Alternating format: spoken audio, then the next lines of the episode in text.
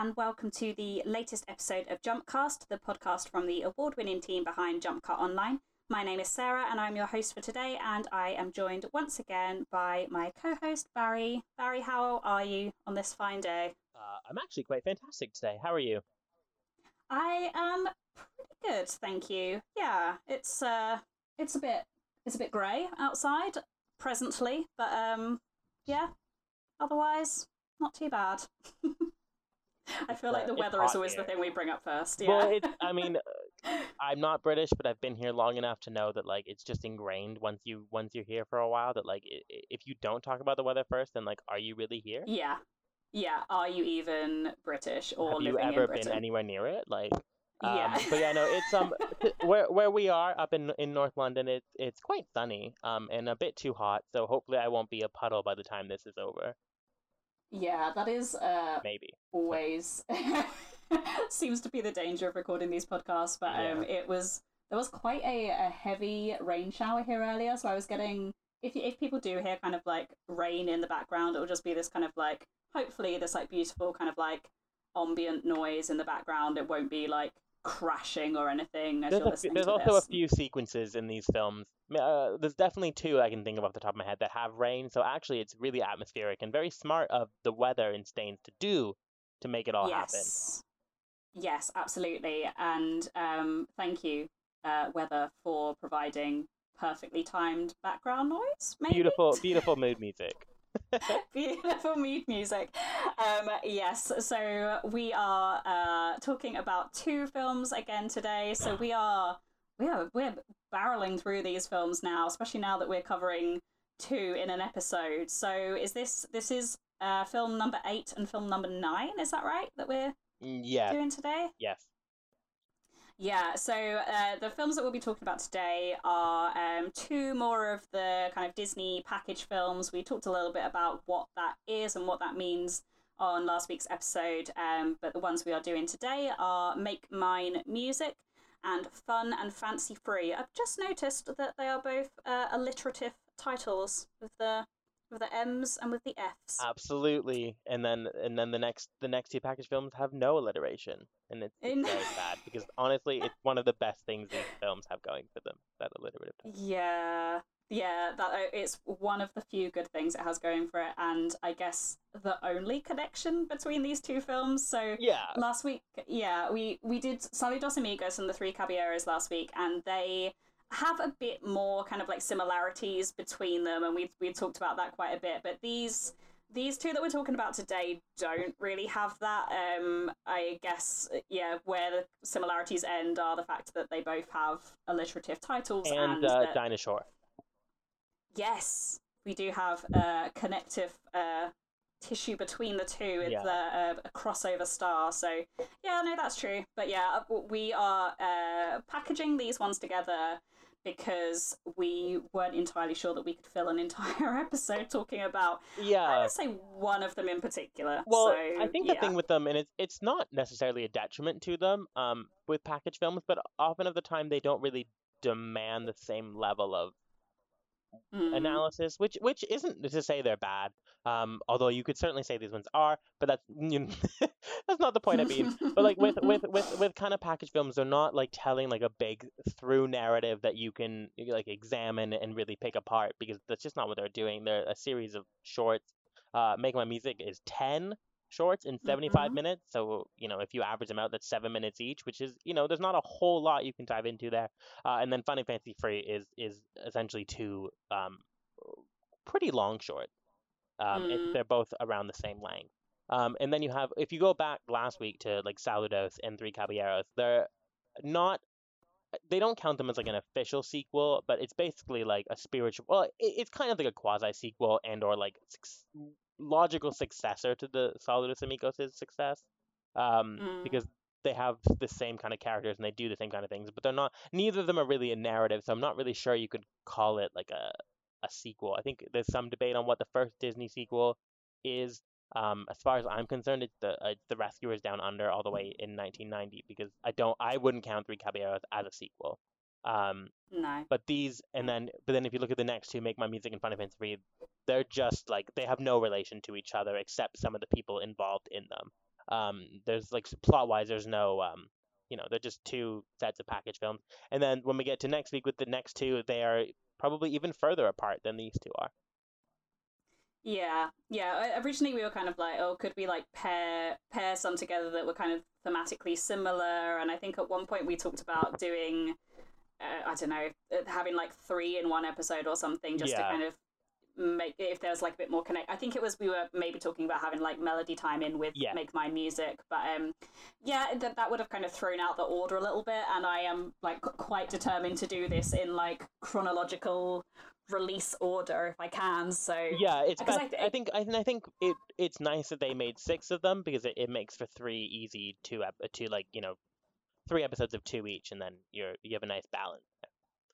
Yeah, yeah, and then we're kind of back into the the normal narrative features and the films that would be a lot more familiar to people and yeah we were we were talking about this before we started recording actually that um, make mine music which is the first film that we'll be talking about is if you're doing that kind of uh, Sporcle, like guess the Disney 58 um, films, which we have both done and got 100% on recently. Uh, Absolutely.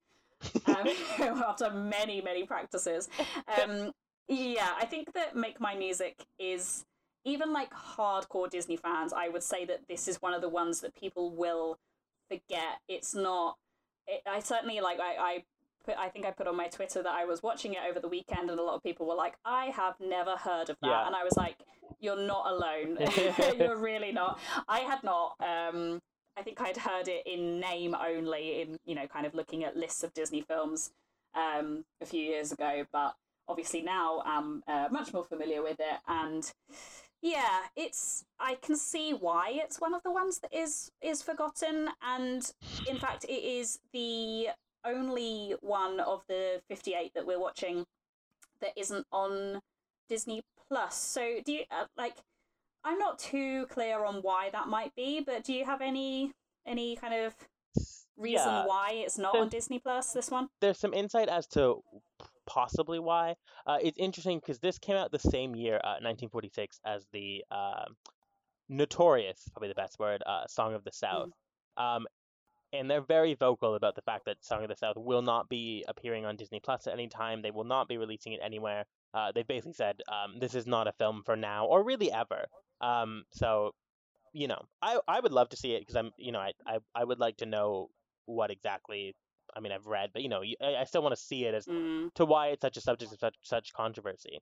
Um, but that's ne- probably never going to happen. Although maybe it's online somewhere. I'll have to I'll have to dig deep and, and see if, if there must be some way to see it because I'm I'm very curious. But anyway, yeah. came out the same year as that, and Make My Music is but sorry to um clarify, Song of the South is not one of the 58 um Disney animated no. classics. Um, no. but Make My Music is. Um, it's one of the very few to I don't think it has a Blu-ray release anywhere. I think that's actually the only one that doesn't have a Blu-ray release in any country. It might mm. in like some random region, but I don't think it does. Um, it it has only um, reappeared on, on DVD recently in only a couple of countries in um, Australia, I believe. It never even got a VHS release, so I'm not sure how you would watch it there.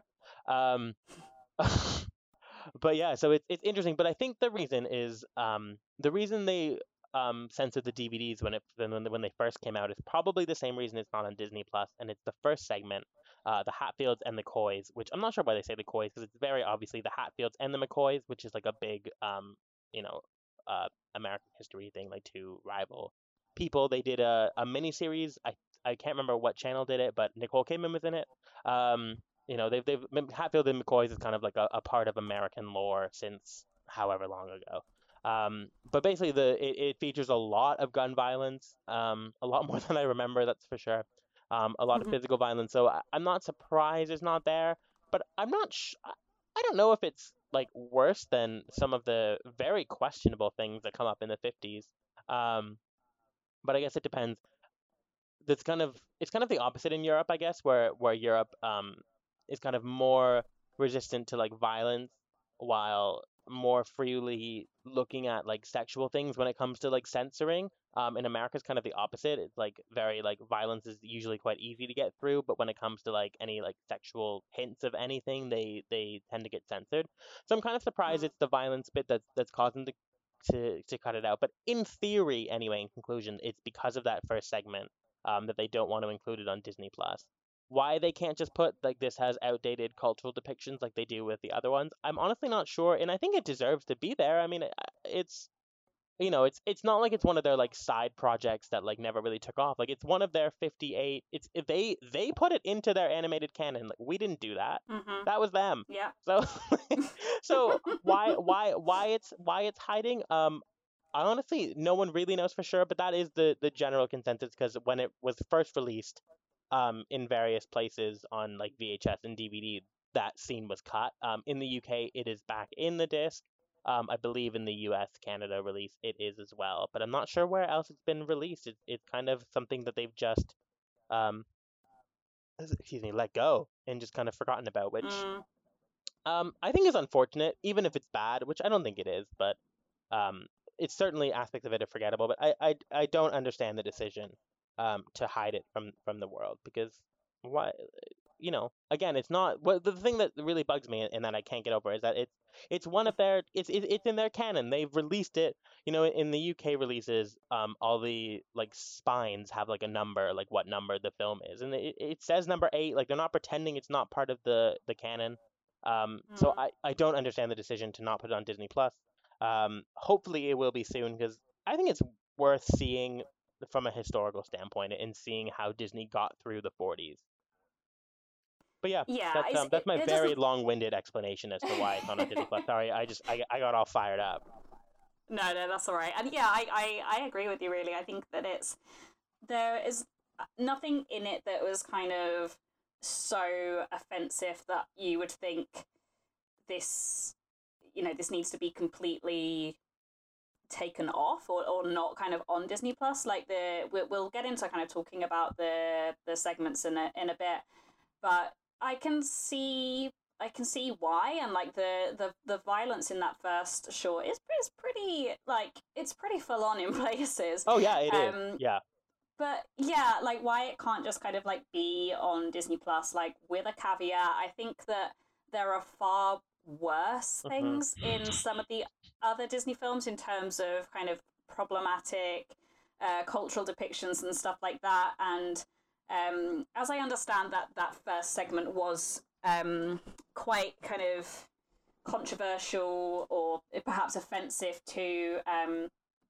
to uh, people in kind of the mountain regions in America, so in the Ozarks and the Appalachian people and that Yeah. sort of thing. So I I get that, but yeah, I don't. I it's yeah, basically just echoing what you say. I think that I can't. There's nothing in that that kind of makes me think, oh, this this shouldn't be on Disney Plus when all the others are. Just for there to be one missing, it's just quite. That's also just quite irritating. Like if someone wants to watch yes, all of them yeah. it's not it's not there and i had to i, I mean it, it wasn't too difficult to get hold of because there is a dvd release um but this was one that i had to spend actual money on uh to, to watch on top of the um, subscription you already pay, you know.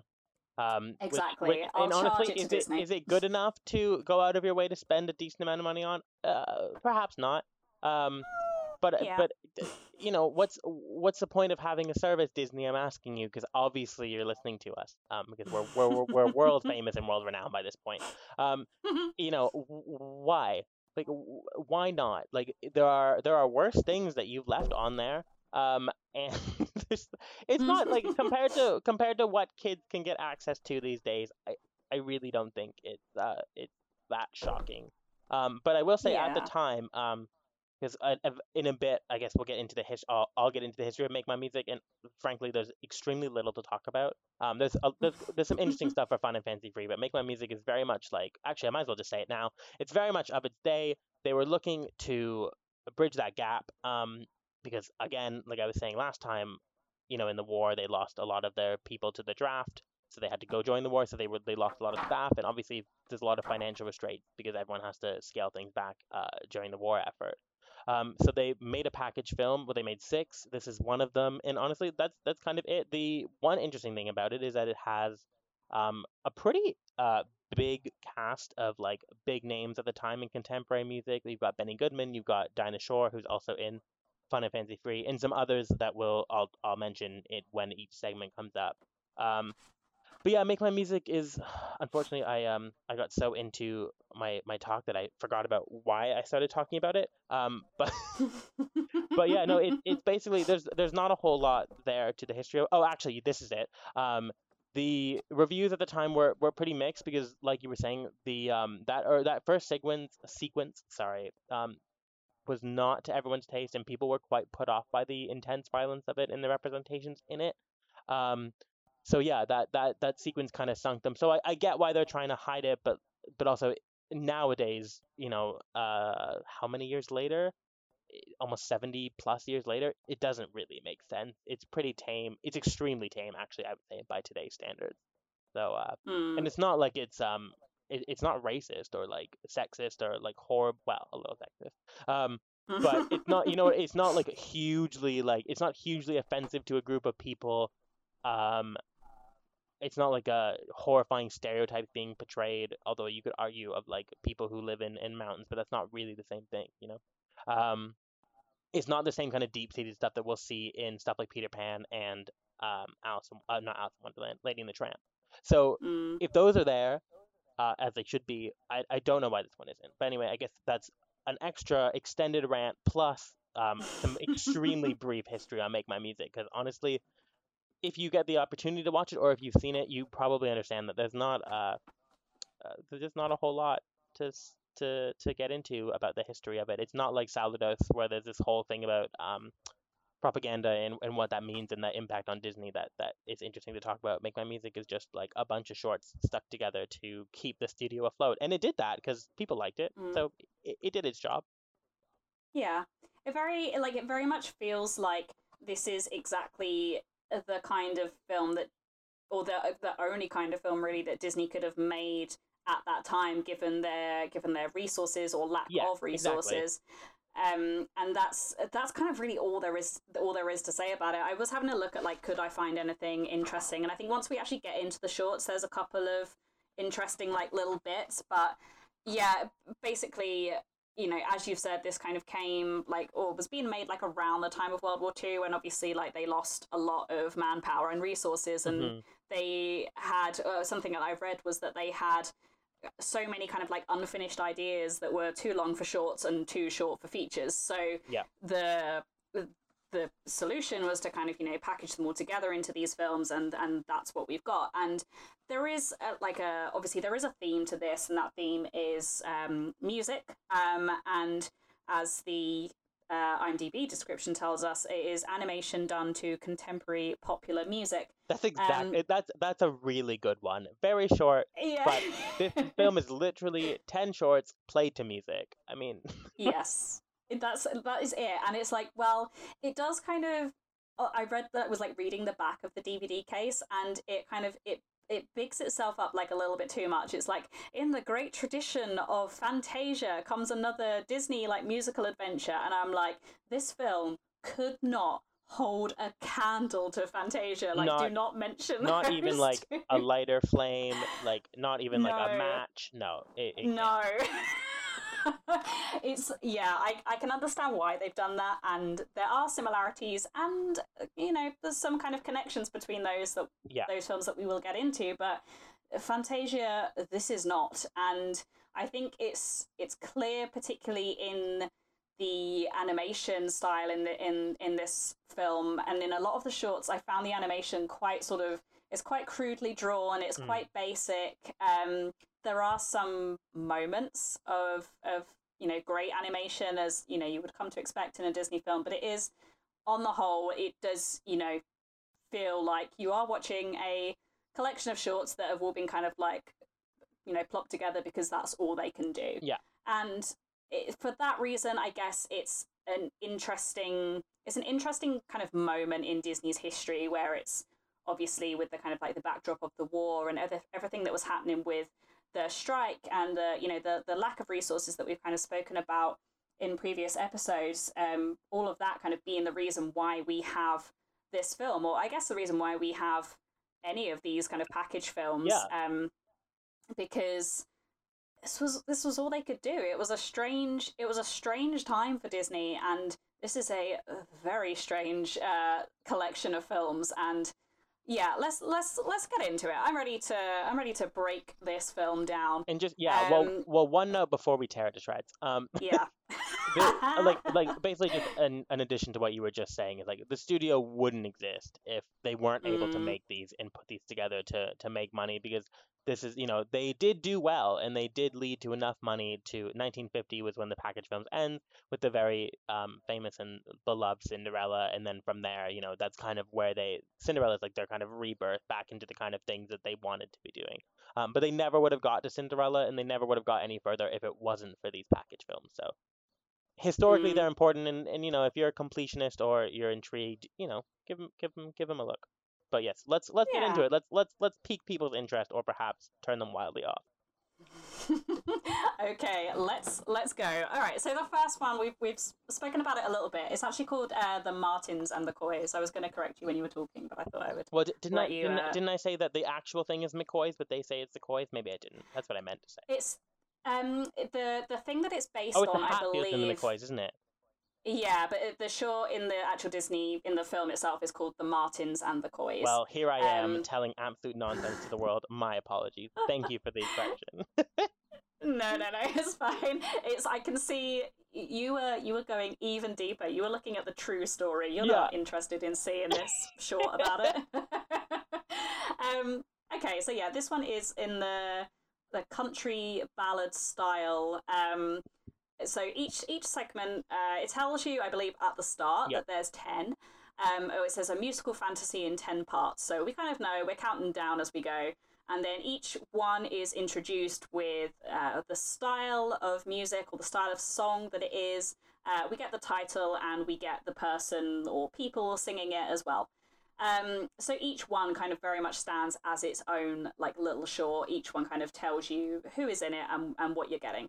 So this one is um, it's basically it centers around a family feud between these two families who kind of live on um, opposite sides of the mountain. There's kind of like a valley between them, and they basically just go at it all day. They are fighting, they are shooting each other. These two families hate each other, um, and it's pretty bleak. Um, they they all die. They all, they all die. All uh, spoiler alert. They yeah, they all shoot each other and die. Yeah. Um, bar one woman and one man on each side who inevitably uh, fall in love and then they marry. They have a little dance and a party, and then well, they end up um, beating the crap out of each other forever. It's it's it, you know it is it's um it's very dated, and I this yes. so again this is the reason we think or most people assume and kind of guess that it's not um on Disney Plus. They've never confirmed mm-hmm. why. Um, but this is why most people think because they did censor it before and cut it entirely from previous versions. Um, yeah, I actually think I actually like it. Um, I think it's fun. I think it's kind of clever. I like how so basically they're all shooting at each other they all die um but they're like up in the clouds and then even they're like each each family like the martins are on one cloud and the coys are on another cloud and they're still fighting each other in uh, it's uh, some sort of heaven. It's not like a typical heaven that's like normally drawn out. They're just like kind of on top of some clouds um and then they're still fighting and then when they see the two of them falling in love the um the the man and the woman who are the only ones left and you'd think they'd be more sad about it but they seem absolutely fine with everything that's going on um they're furious. They're so angry that they're falling in love. They're so angry that they're getting married. They're so angry that they're doing this dance. But then, plot twist, they, I guess, hate each other, uh, and they they physically beat each other up. Um, and then I've never seen such a rapturous um, response to domestic violence before because everyone on these on these clouds is ecstatic to see them beating the crap out of each other. So I, I yeah, I guess when you talk about it, it, it, it makes sense why it's not there, but it should still be there because it's not like it's just weird for Disney. Like I feel like if it was any other company, it would be available to watch. But like Disney's very, I guess they're becoming more sensitive to the the the past. Um, mm. and and whether I mean we don't need to get into the debate because we kind of talked about it back in the Fantasia episode of, of whether uh, about censorship and stuff. Um, but yeah, mm. I don't mm. get it. Put it put it put it on Disney because people should watch it because it's it's good. It's well. It's it's interestingly animated. Um, there's some neat stuff in there it's um it is it is rough and, and crude like you say but i think i think it still looked good and it's it's it's fun to watch. Um, there's actually kind of like a shot that kind of um foreshadows like 80 years in the future, like first person shooters, because you have this shot of the um the guy looking down his sights and you can see like him like you don't see him but you see the gun and you see where it's pointing and you see it's pointing at like the silhouette of the woman he falls in love with which i thought was kind of a neat very like ahead of its time kind of kind of shot um Hmm. but yeah i'm i don't know what else there is to say i mean that's basically the whole story they hate them they hate each other they hate that the fact that they're falling in love with each other and then they're really happy because they actually don't like each other and beat each other up so the feud, Yeah, the feud will live on, and it and it's it should be said that again we talk about music. It's sung, um, like the no one speaks in the actual thing. They're all like, well, what they do, don't they? They do speak. yeah. Yeah, they do speak, but like the overarching story is told through like a singing narrator or narrators, like a group Yeah. of people singing. Yeah, it's it's it's very like I didn't there's there's worse um segments in this film. So this kind of if I was to rank them, this would kind of sit um in the middle-ish, I think. Um I I was just I was quite uh taken aback by it because obviously this is I should have mentioned this is the first time I've watched this film. So I didn't really know what to expect other than that it was a collection of shorts. And this is quite a, I mean, it's quite a bold start. You're sort of like, okay, I get it, you know. Family Feud, like there's a lot of kind of like gun violence and stuff, which is, you know, maybe why the Disney have decided not to put it on Disney Plus. Yeah. But and then it, it's just it, it's quite it's quite bleak. And then you're sort of like oh it's it's that's kind of cute actually. Like you know it's a bit of a bit of a romeo and juliet kind of situation. They're on like warring families and now they're like happy and married and that's kind of cute. Um and then no they just uh, like it just ends with these like you i should mention you don't actually see anything so it is very kind of like um You Like see, Tom you and see- Jerry style violence, like, isn't it? You see him like running into her fist, but you don't actually see. You, you just see the fist. Like you don't, and you don't. Yeah, you don't see him beat her up or vice versa. You kind of. It's more suggested.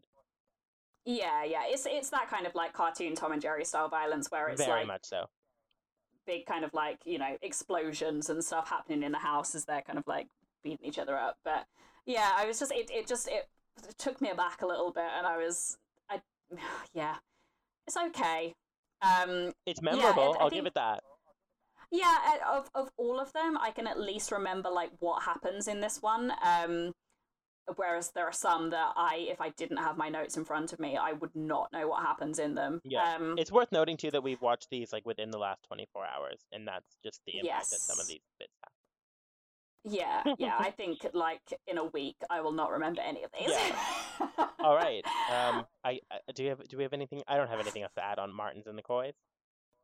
um, just just very quickly, but the the kind of the style um of song that is used in this is I was listening to um there's a, a really I don't want to recommend other podcast series but um there's a really good podcast series called Dolly Parton's America and in that there's like a whole episode or like chunk of an episode where they talk about how kind of like violent country music is Mhm. um and there's a lot of songs about kind of like men like killing their wives and you know throwing them in the river and all that Wow. sort of thing so yeah it's pretty wild um and this yeah it kind of does fit into that uh as like i guess small subgenre of country music Yeah, no, where it's like yeah, that's a good point.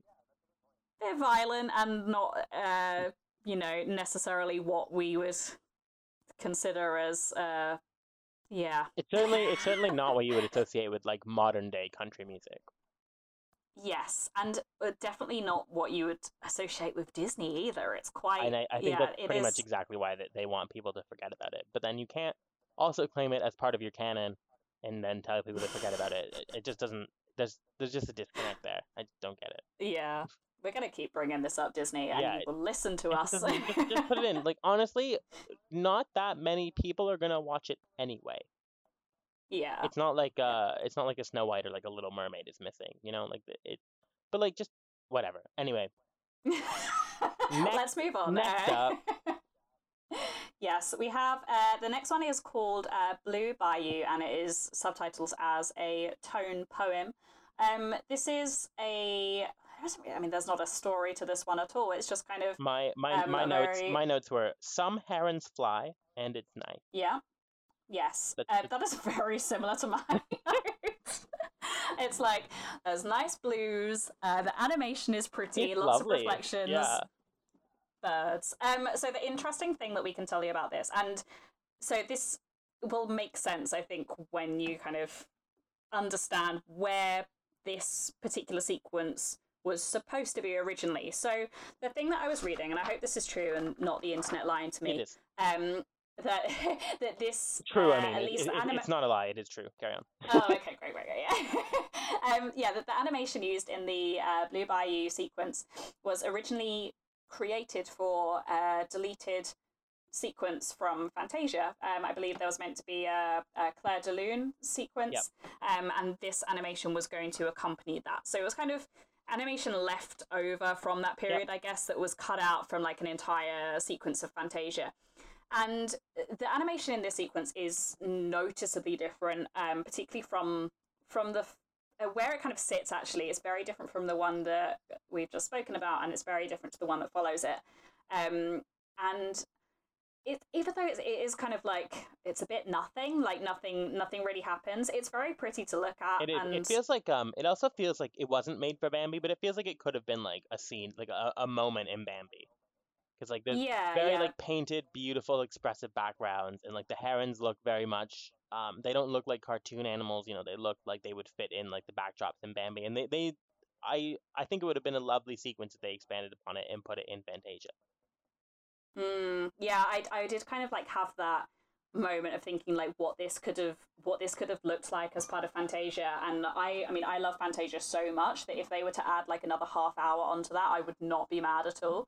Um so yeah, I, I- and you know you almost sort of think of like what could have been as well. Like if if this sequence had stayed in Fantasia would it be a lot more well known, a lot more beloved, but obviously it's it is where it is, but it still exists. And I think actually of all the kind of there's some similar sequences in this film of kind of nothing much really happens. It's just kind of pretty stuff to look at and there isn't really a story. I think of all of those in this film this is probably my favorite um yeah, of, of the ones that like are just some music with pretty pictures. Yeah, yeah, because there's there's a couple of others that we'll get to later. Where there's there's one called Without You. There's one called uh, there's the the silhouettes one, and uh, I'm pretty sure there's another one as well. I think no, I think that's it actually. Where it's just kind of like nothing much but pretty stuff to look at and nice music. And of those three, this is the best. Mhm. I would argue, and arguably the best animated as well. This sequence, I think. Yeah. Oh, it's it's probably the best looking moment, maybe except Mhm. um after you've gone, which is the one where the instruments are like running around. I think that's really really creative and, and neat. But in terms of like, if you're gonna frame one on your wall, it would probably be the Blue Bayou one. Mm, yeah, I don't really have anything else to add. No, We can we can Um, go on to um all the cats join in. All the cats join in, which I would like to flag as being misleading because I thought it was going to be actual cats, and Me- um, it isn't. Um, Yeah, oh, actually, we like, should probably flag um. Blue Bayou is probably like three minutes long. It's it's very short. Like uh, Yes. most of the ones in the like the first half of this, most of them are like a few minutes in length. Um, but anyway, yes, Mm. all the I think all the cats join in is like just under five minutes. Yeah, and okay, so this one is similar animation style, I guess, to the Martins and the Coys. Um, the human characters in it, I, I didn't really like the way that they were drawn and animated in this. I, they felt very kind of basic to me. Um, but it is subtitled as like a jazzy interlude, and it is just that really. It's like a bunch of kids kind of um, meeting together, going and having having a dance. There's quite a nice um, like visual kind of motif in this with the the pencil that is drawing the scene, and we yeah we kind of see that a little bit in um, the watercolors of Brazil sequence in Saludos, but this is a much more kind of basic pared down version of that, I think. But it, there were some quite nice moments with that where it was like the pencil was kind of like rushing to keep up with the characters, and I liked that stuff. But I, I on the whole thought this this sequence was a bit nothing. But do you, uh, what, what do you think Well, it's interesting because um, this is kind of the first one that brings in a, a big name, uh, which is Benny Goodman, who at the time was known Mhm. as the King of Swing. Um, quite a progressive dude, actually. During um, racial segregation in the United States. He led one of the first integrated uh, jazz groups, um, which is pretty cool. But he's he's a pretty big deal. Um, certainly at the time was kind of like one of the big names in in jazz. Um, so yeah, it, it's pretty cool to have him involved. He's also involved in um, After You've Gone, which is the eighth uh, segment. But yeah, this one it's it's nice. What I want to I like I like the style of it. I like it's very fast paced and very um, quirky and, and, and fun and it is very jazzy. I think it's it's one of the ones that does the best integrating with the actual music. If that makes sense. Like it, it, it feels yeah. kind of like the music has come to life in, in this and, and it feels very well. They feel very well suited to one another, the, the imagery and the and the music. Uh, which I don't actually think you can say of all of them. Um, but certainly this one yeah. does a good job of that. Also, they all go to like this malt shop where they get like milkshakes and, and have the time of their lives. And I want to go to a malt shop like that. They they make malt shops seem very cool. Um, and kudos to them for making me very much craving a milkshake because I could devour one. um, but yeah, no, it's it's fun. It's it's neat. Um, I would say actually it's one of the ones that you should you should look for if you don't want to watch the whole thing, just because I think it's it's creative and it's fun and the music is really good. And also it's like five minutes, so it, it's not like it's gonna take up that much of your time. Yeah, there's uh, like I feel like I'm gonna say this with all of them, but there's like there are certainly worse ones in this, and it there's stuff happening. It's quite like it's quite vibrant. It's colorful. Um, I guess it's just I'm I'm it's quite uh, shocking to see Disney characters that are drawn in a way that is very, very different to what I'm used to. Yeah, and especially when you go from like, like Snow White and Pinocchio. God, yeah. I mean, that's like that's it's quite it's quite the come down, but I think there's still like there's still like creativity and there's there's quite a like there's a vibrancy to this sequence and you know what you're saying as well and that uh, of perhaps all the sequences this is the one where kind of like the music best fits the animation, and that's something that you know we've spoken about uh, quite a bit, particularly you know obviously with Fantasia, but also in in their other films that Disney is really great at kind of matching up the the sounds and the songs and the music with the with the animation and it really does feel like these these two fit together very very well in that sense um yeah. there was a, a I, i'm a bit unclear on whether it used to be worse and has now been uh, you know censored slightly but there's a slightly controversial moment in this as well so we see a um, age undisclosed, but we'll assume kind of teenage uh, or kind of young adult mm-hmm. girl, and she kind of like hops in and out of the shower. And yeah, I would say her coverings are not, you know, super modest. Um, there is I was gonna use the term side boob, but then I It works. I was like I thought better of it. Yeah, yeah. I, we it's kind of similar to what you get in Fantasia in that it's like very obviously like women's breasts, but it's also quite brief. It's not it's not kind of lingered upon, but it's quite it's still quite shocking to see it in a Disney film.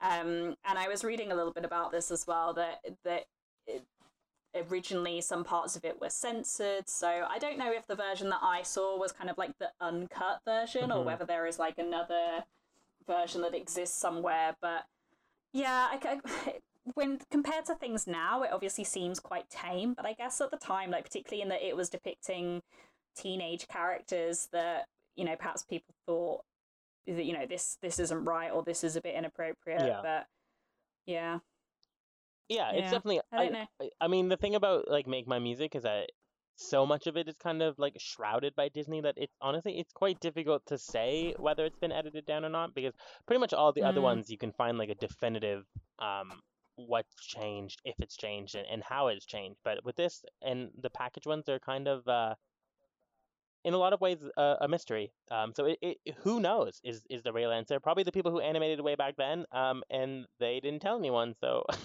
I don't know how you would ever know. but it, it, it is an interesting note because it, it, it um you know it, it does have a the film does have quite a bit of an edge to it.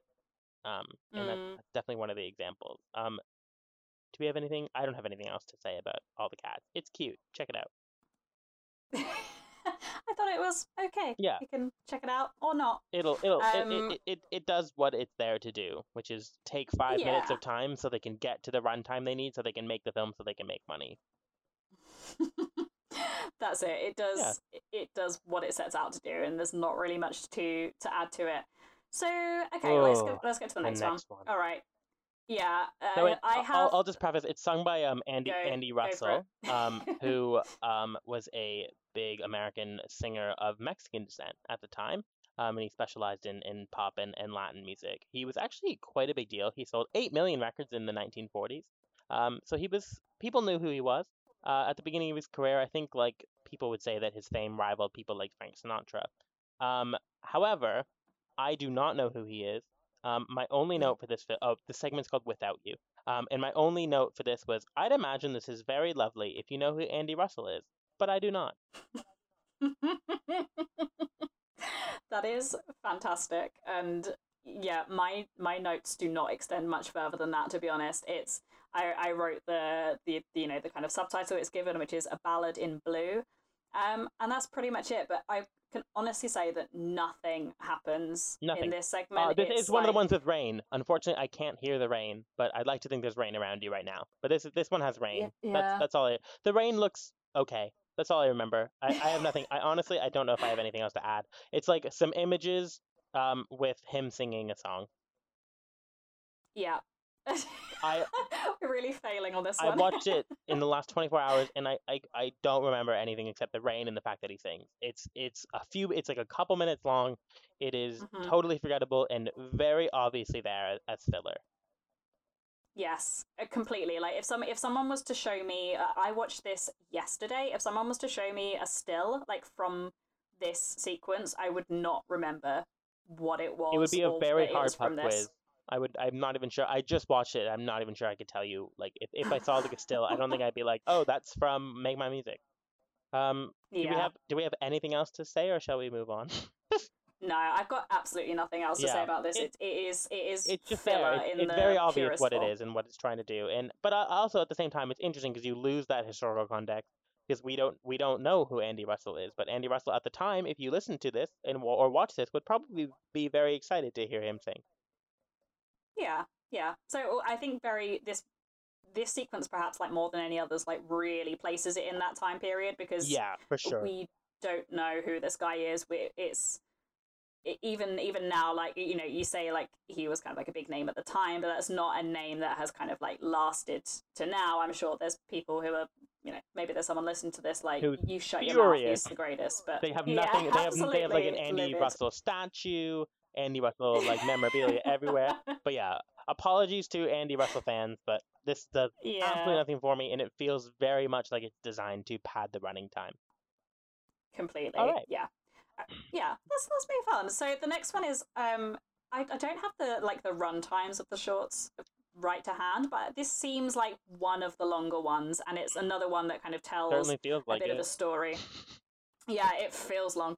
Uh, so this one is called Casey at the Bat. It is a musical recitation. Um, it's not really, it's not even really a song. It's kind of like a, a poem, yeah. a poem of sorts. Um, I really disliked this one. Me, me too. Um, it is okay. So this one is um narrated slash sung by Jerry Colonna, who was also again a big deal at the time.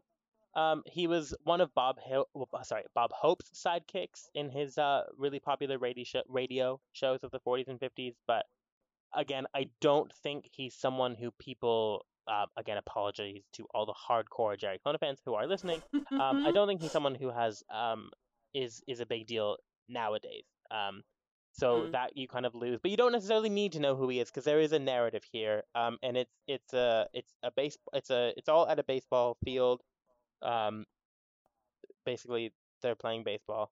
Um, Casey is like a big deal. All these women are like kissing him and they're all obsessed with him. Um, there's loads of angry fans, which I found amusing. Um, basically, he like he swings once. Oh, sorry. Before this, like a couple people. It's basically like a very um. It feels probably the closest to like the silent comedy kind of stuff. Like it's very like mm. slapstick, very like vaudevillian kind of like actions and movements that they're doing um, and they're playing baseball. Casey comes up to bat, which is literally the title. Um, he like swings, he misses, he gets a strike, and then what my only bit that I really like and remember from this um, is this woman in the um, stands who's furious that that happens. So she takes out a hairpin um, from her from her hair and, and, threatens to kill the umpire with it. So I I, I thought that was um, wild, bold, um, unexpected for a Disney movie, and really quite funny. Um, but then what happens is like he like blows wind and then it like weirdly dissolves like the screen dissolves and then they fade into like some birds in a forest. Yeah. Like if you had told me this if you would describe this to me without me watching it, I'd probably think you were making it up and just trying to to mess with me. Um, yeah. but yeah, it's really weird. He like he like blows and goes like, and then we transition to some birds, like this village, uh, then we go back to the baseball field. It's pouring rain. He like struck out, and then he's like crying, and it ends. It's like a really like it's so weird. It makes no sense. So weird. I was kind of excited. We're both like pretty big sport fans, so I think we were we were mm-hmm. you know mm-hmm. I'm I'm always here for like old. I love you know good old fashioned sports film, and, and and I was excited to watch Disney take on like sports in a short. I thought it would be fun. It wasn't. I want my money back. Nope. Um, it's yeah. Actually, probably I don't know if it's my least favorite, but it's definitely down there. Is of of the ones that uh, of the ones that have like a story, and I'm using air quotes. Um, it's probably my least favorite. Me, just... me too. Of the ones that have uh, stories, anyway. I'm not sure where. I, I don't know where my yeah. ranking would be because like I don't even know if you can rank them, even though they're all part of the same thing because they're all so different. Um, yeah, exactly. Yeah. But yeah, I I have um watch it for the or try and find that like little like few second clip of the woman threatening someone with a hairpin because I think that's funny. Um, otherwise you you don't need to watch this. No, and it's uh, like. I mean, I took uh, minor offense to it. Uh, like right at the beginning, there's like a line that's like, "Ladies don't know baseball. They're just there for like looking at the the players." And I'm like, I am a lady who likes baseball, and I am offended by that. it, well, it you know it is worth saying that this film absolutely has antiquated um, ideas of how women should exist and that's very clear in oh, this completely. one as well because you you know you see that typical like all these women like have nothing else to do except fawn over this casey guy who has no idea they exist like when you 1st see mm-hmm. him you don't even see him you see like four girls covering him trying to kiss him uh, and then they move away and, and, you see him and honestly like he's he's a, he's not that great to look at um I, yeah, I was just about to say, like, actually, there's like all this build up to being like, oh my god, like they're all like Casey, Casey, like they are hyped to see. Yeah, they're guy. like, like he's like, like, an Adonis of a man, like the the hero the world needs. Yeah. he looks like uh, I don't know, not, I don't I actually don't even remember what he looks like. He's not like that memorable. I was like, all right, bit of eye candy, like this is gonna be great, yeah. and then he comes out. Something like, to entertain me in these trying times. yeah. yeah, I my my final note for this was all caps, me writing crap so oh, I wrote I wrote in caps thought. LOL what? Because I like this this it's one of the weirdest things I honestly think that they've done in their entire history when like it all of a sudden goes from a baseball field dissolves into like this village. You can see like a village from afar. These birds that kind of look like they've been ripped from Snow White um tweeting and, and, and moving around. And then we go back to um him like crying alone in the baseball field when it's like pouring rain and he struck out and they lose. It's so weird um, honestly, so weird. Oh, you know what? I I would actually say it's worth seeing just because it is so strange. Don't expect to enjoy it. Mm-hmm. Maybe you will. Um, no. Anyway, I think we should move on because I I'm bored even talking about it. yeah, very. Just one very quick thing about the you saying like the um where it kind of just like transitions to like the birds oh, yeah. and, and this scene that like doesn't seem in any way connected. True story. As I was watching it, I legitimately thought that I had uh, like a lapse in concentration and it had like started the next shot. Me too. So I yeah, I had to rewind it because I was like, um, a, a, crucial thing. I was like, I need to have like all of the like the names of the shorts listed and kind of like what they are. And you're so like, I was oh like, no, I missed one. making notes. Yeah, so I like rewound it and was like, did I miss the title of this one or like what's happened? Has it moved on to the next one? And then I was like, oh, the, wait, this is still this is still the same thing, and I don't understand how we got from A to B, but yeah, here we are. Um, yeah, I was um, like, did it yeah. skip ahead? Did I fall asleep? What is happening? Yeah. but no, it's very much the same one. Um, so next up is uh two silhouettes, and this is where we get yes. the wonderful dinosaur who again was a big deal and was a name that I instantly recognized. I couldn't tell you from where, um, but I know she she was a huge singer at the time, and she she's one of the more enduring names I think, as long, along with like Benny mm. Goodman. Um, when you're looking at it now, um, she also sings one of the two um and narrates one of the two segments in Fun and Fancy Free. So she's our she's our big connection this week. between the two films. Yes. Um, but this one's called Yeah. uh, if I haven't said, I can't remember, Two Silhouettes, um, which is extremely literal. Um, it's two silhouettes of two people dancing. I believe they're not animated; they're real dancing, real dancers, and they're just silhouette um, Mhm. in like animated backdrops. Um, there's some there's some lovely colors. I wrote actually that's exactly what I wrote. Um, some lovely colors. I won't remember this, and guess what? I don't. um, one interesting thing I did find about this, and you may know this already, um, is that the the two ballet dancers, uh, whose names I don't have to hand, but they previously served as dance models for the alligator and the hippo in Fantasia. Oh wow, that is So, that is very cool. Yeah, yeah. So this is their this is their second uh, Disney appearance, and I believe the animation was created using like rotoscope technique, where they did the kind of dance obviously as live action, and then the animators kind of like drew Yeah. over that to create the effect that we see. So it, it was okay. It's like nice. when I saw.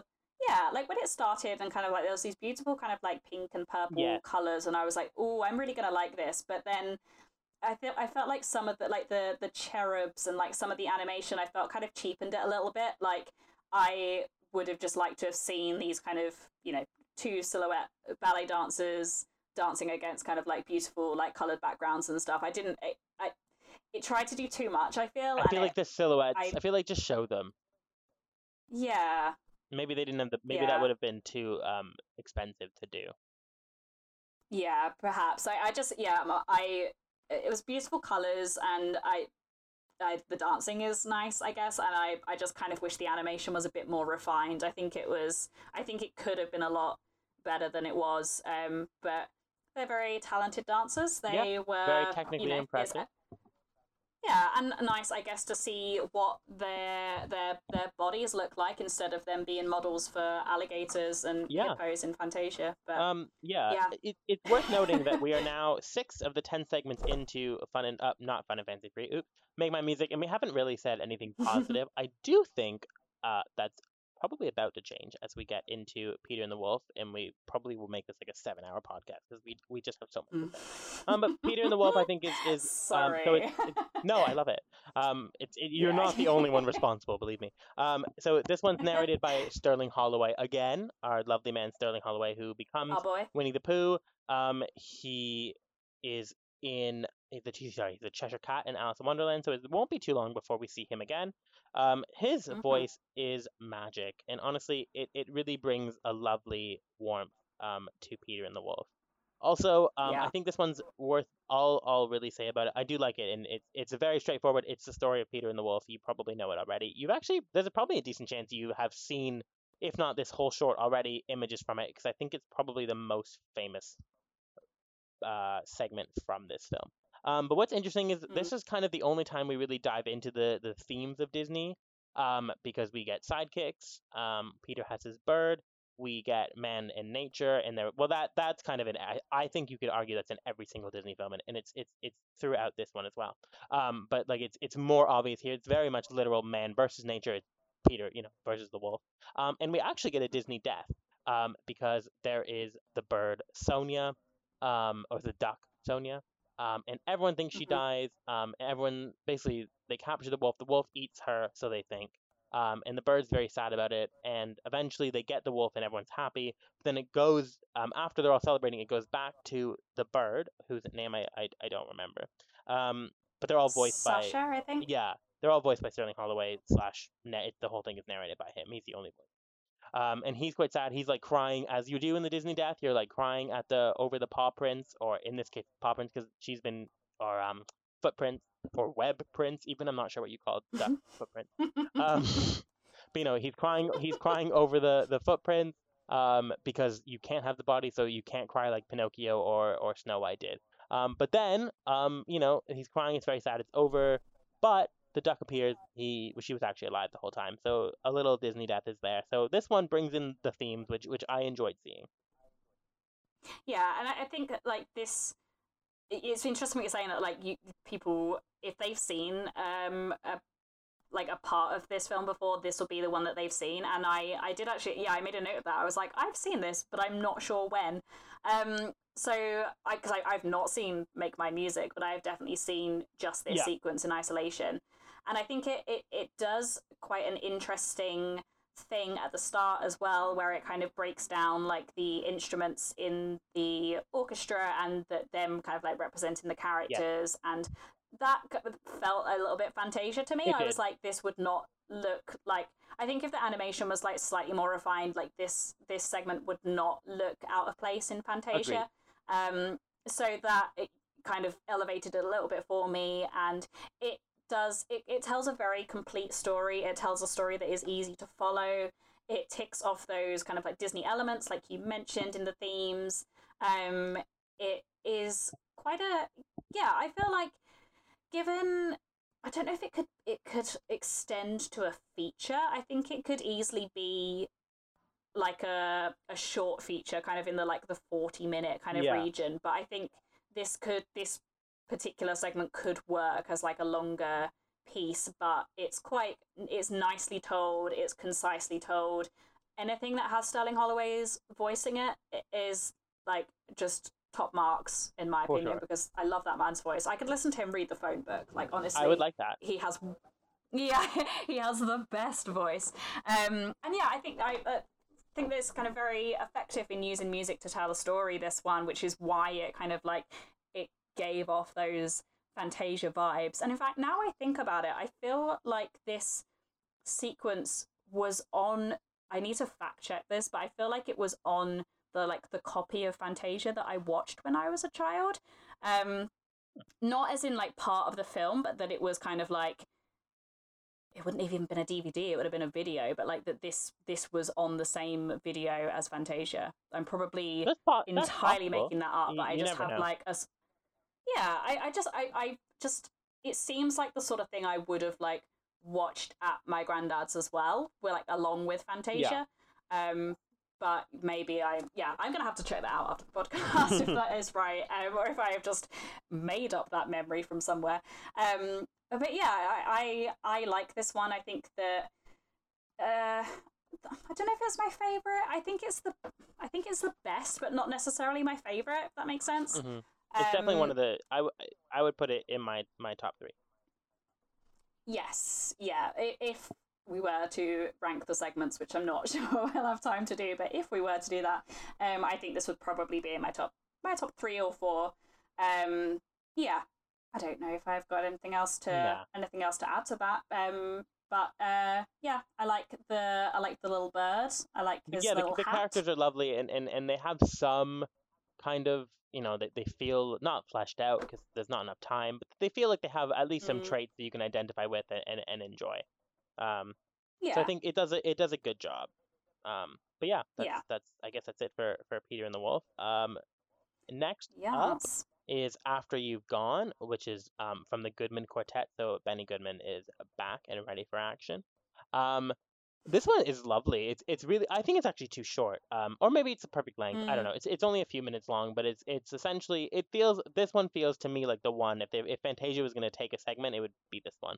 Um, because it's like mm. a, it's kind of like a bunch of instruments dancing around and, and you get the sense of like how they are as instruments and they're like dancing around and, and moving all about and there's this drum there's this, this this this cool animation i actually like no offense to this segment i don't know if there's anything else to really like it doesn't really warrant that much discussion um, but no, I think it's I think it's nice. It's it's worth having. A, I mean, honestly, I, I recommend watching every Disney film just as because for historical context, except maybe the one we're about to talk about.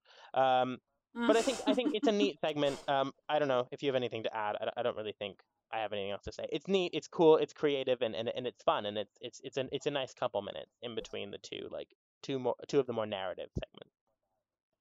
Yeah, like yeah, pretty much that. To be honest, like I think the again like uh, you know had the animation been like a bit more refined it would kind of like slot nicely into fantasia. Yeah. i kind of it reminded me a little bit of the uh, like the meet the soundtrack segment in fantasia. Yeah. um just for that kind of like the characterization of the instruments i thought was you know was quite cute was quite well done and it is yeah it's too short. I, I did find like with a lot of the ones where i was like oh i'm enjoying this and then it was over and i was like no.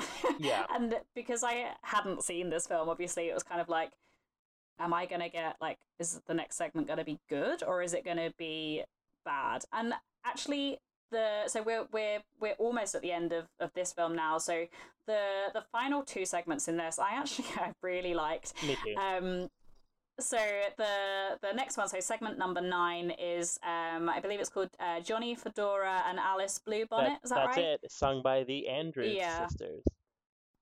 And it is oh god it's so charming it's just like this lovely little love story um between two hats uh, who are I like was. I did not remember this segment. I like gasped. I thought it was so cute and so clever that it's these two hats who fall in love in a hat shop. so sweet Um, one it's just so charming my my my key because again I, I don't know if it there's a big discussion to be had about it but i do think it's lovely it's actually probably the one i liked the most except perhaps the Mhm. next segment but the the last two segments are definitely my, my two favorites. Um yeah. but what i find interesting is that they sing that alice um bluebonnet the other the lady hat if you will um was bought for $23.94 um so i did some math and looked into the inflation. Um, that is three hundred and thirty-eight dollars today, what? She's an expensive lady which is about three hundred pounds. So like this is this is no joke of a hat. Um, I was quite surprised to hear Mhm. such a high number in 1946. Um, so she's clearly Yeah. a very fancy hat, um, which I was actually really shocked. So so I, I was like I need to know because what I what I always wish that films would do that are older, I wish they would include in the subtitles, um, just like a note of like when they say how much money something is, what the like whenever they made the subtitles, if it's like recently, how much it is in today's money. Because I think you lose a lot of context when you're talking about money in older films because if someone's like it was ten dollars, you'd be like, okay, ten dollars does not take a lot of time to earn, but in the 30s or before that, ten dollars is a lot of money and it takes a lot longer to get something like that. So it's something I, I wish they would, would would consider doing, and I think some things do that, but not many. Um, so anyway, I thought it was interesting that this hat um cost three hundred thirty-eight dollars because that's a lot of money. Yeah i'm glad that you did that research actually because even i when i like heard that number was like that seems like a lot of money for like given the time that this was set Yeah. um so she is a she is an opulent hat, uh, Alice is opulent, and you have to assume that um that Johnny is similar because he's sitting right next to her in the shop. Um, yeah yeah, I guess to um to I guess I'll just if you want to go over the narrative a bit. Um, Johnny uh really goes through it. Um, they basically the two of them plan their lives together, but then Alice gets bought. Um, and Johnny doesn't. Uh, and he eventually gets bought, and he really goes through like quite the experience trying to find her. Um, and he gets stomped on, and you know he goes into this. A, a guy picks him up, and he goes into this like seedy bar where there's like a, a gunfight, and like cops break it up and everything. Um, and then he is kind of like at his lowest, and someone picks him up and cuts holes into him. So I was like, well, this is the end of, of Johnny. This is going to be even bleaker than Casey at the bat. Um, and uh, it turns out it, they're putting holes in him so he can be a hat for a horse. And uh, lo and behold, I loved this. The hat next to him, or the horse next to him, has um, Alice Bluebonnet on her head. Imagine being so rich that you spend three hundred and thirty-eight dollars on on a hat that you then cut up and put on a horse. I love that. The op- the opulence of it all. Eat the rich. Um, yeah, oh that's so yeah. I mean, that's. I mean, that's. I, I have literally nothing to add. It's a lovely segment. It's beautifully sung. It's, I think, really nicely animated. Um, I think the hat, Mm. it, the hats look really great, and, and the hats are like filled with personality, which I don't think is an easy thing to do, is to animate a, an inanimate object. But they do a great job, I think. Yeah, that's something that I've like I've always thought that Disney really excels at in that I was so invested in these like two little hats and I was like, "Oh my gosh, I hope they find each other. Like I just want them to end up like living happily ever after." And then I like checked myself and was like, "It's a hat." But Yeah. like they, they make you care They about do. these hats like they they give them personalities they have cute little faces and that is something that i think disney has done like so consistently i mean we see it like very obviously in beauty and the beast which comes much much later but you know personality has to be given to those inanimate objects and there's i mean there's there's tons of other examples of, of things that aren't human but that disney makes human and it reminded me i don't know if you've um, seen or recall the i believe it's a pixar short which is called the blue umbrella um and it's It is. um, it- very I wonder. I wonder if there's inspiration taken. I wouldn't be surprised because they always they always reference themselves and they always are. Any animator really. I mean, anyone who does anything is always looking um back to look forward. So I wouldn't be Mm. surprised if the Blue Umbrella is quite heavily influenced because that's actually a really good point that I didn't think about, and they are quite they're very similar. Yeah, they're very like narratively similar as well in terms of like the story beats and Yeah. stuff. Like you know, they they kind of I think they their their meet cute is their you know uh, next to each other on kind of like a busy sidewalk, and then they get separated, and then obviously you know they're umbrellas, so they are kind of you know at the mercy of the person who is holding them. But they obviously like try and you know find their way back to each other, and it's this very kind of like sweet love story. And again, like you're very invested in these you know two inanimate objects. And yeah that was like one of the, the the first things i thought of. And and they end in kind of similar ways as well. They the way they meet is quite similar. And yeah like like you said i would not be surprised at all if the particularly like if you're if you're gonna take your inspiration from something go for something like obscure and like really far Yeah. back. Because it is that you know I think it was 2013. The Blue Yes, I just was. I just had a um, look. It um it appeared before um Monsters University. Yes, that's right. The the short is better than that film, arguably. Um, that's another issue for another podcast. Uh, but yeah, like it's I completely think that you know whoever came up with the idea for either they may have had an awareness of this story or you know perhaps it's so. just like a lovely coincidence but i do think that it's it's nice to like i almost want to watch like the two one after the other and just kind of like see because obviously like huge kind of like advancements in animation and blue umbrella if i remember is like pretty much like photorealistic animation. It's really really stunning. Yeah. um and then obviously but, you know johnny fedora and alice bluebonnet is this you know lovely hand drawn animation. I think it's just nice to see like two two similar and lovely stories kind of like so many years apart and i think that's really sweet. I think that's a that's a that's a really Um, good point.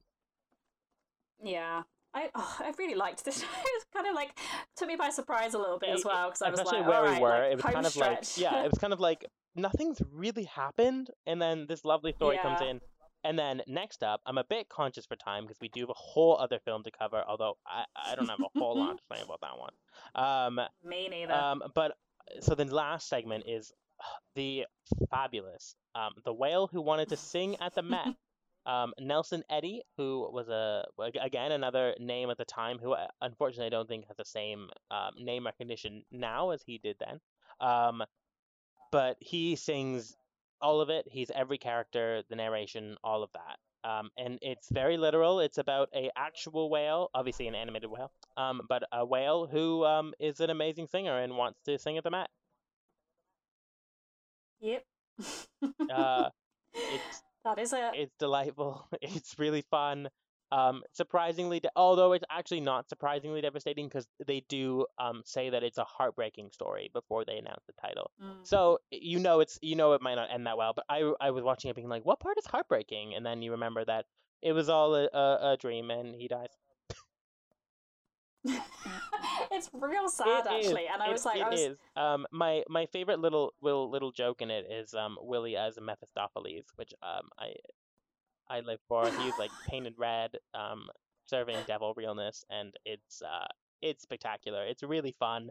If uh if I would say if um you probably have more to say on it, but if if you don't want to watch this movie at all, please do yourself a favor and watch uh find I'm sure it's on YouTube in, in full uh the whale who wanted to sing in the mic.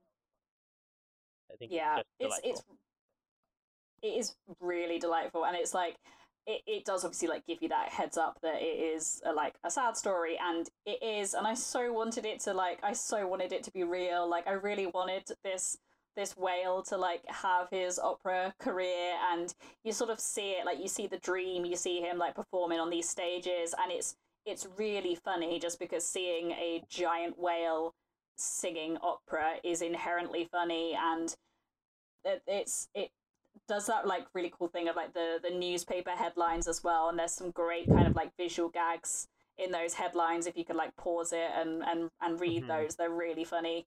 Um but you kind of know that obviously this this isn't gonna isn't gonna end well. And yeah it's like it's it's all in his head this like lovely singing career that he has and uh, due to a kind of like a misunderstanding, I guess, of, of this guy who is called Tetti-Tatti, which is a great name Iconic. um, he is not a great man, though. Uh, he is a bit of a prick, and he thinks that the whale has swallowed an opera singer, um, not believing, obviously, that the whale itself is singing. The concept is so ridiculous, but trust me, the short is so lovely. Yes, it's, it's um, worth noting um, that while this is in his head, there's like at the beginning, it's clear that the world is aware of this singing whale. So that he is really in Yeah. this in this universe. He is really a singing whale. He just does not become the um, opera singer of the world that he wants and deserves to be. But I love. I think my, actually one of my favorite bits is, is the opening bit where you see like the scientists and like academics all like arguing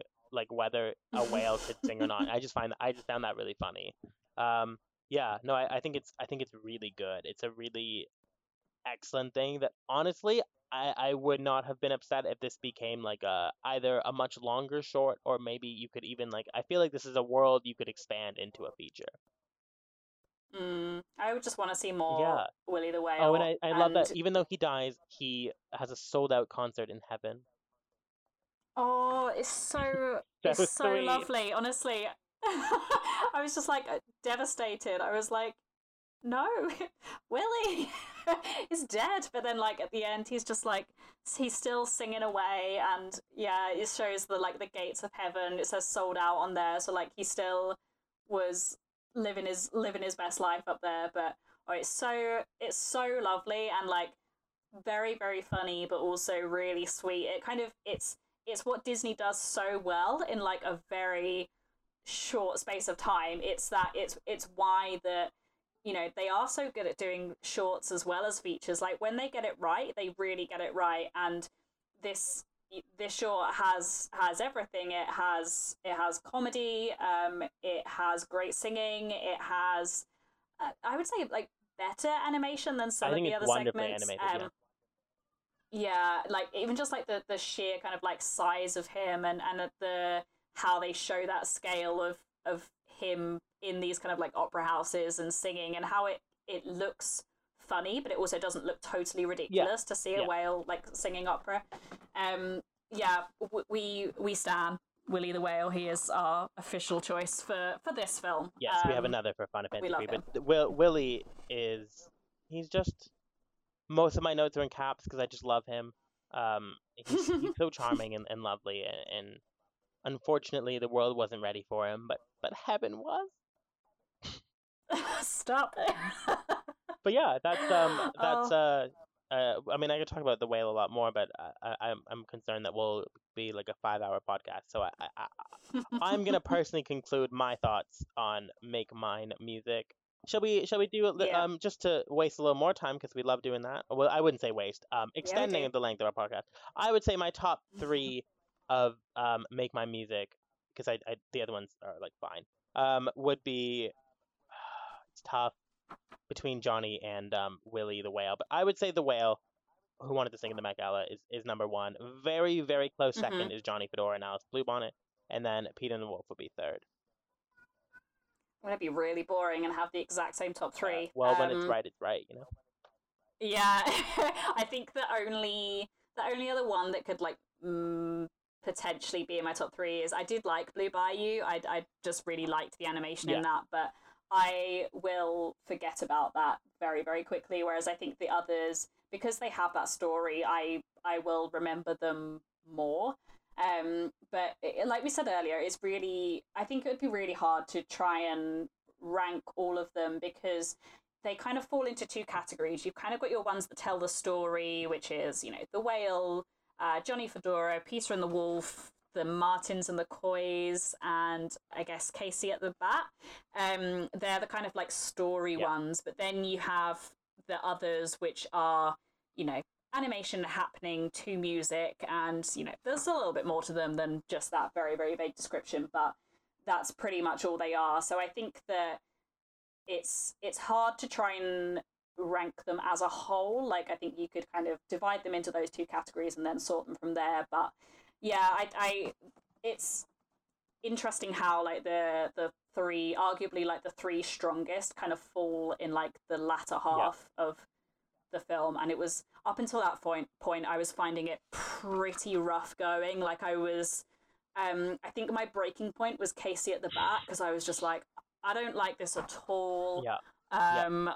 I was struggling to like remember the stuff that had happened before. Just I was wondering prior. if it was going to get better.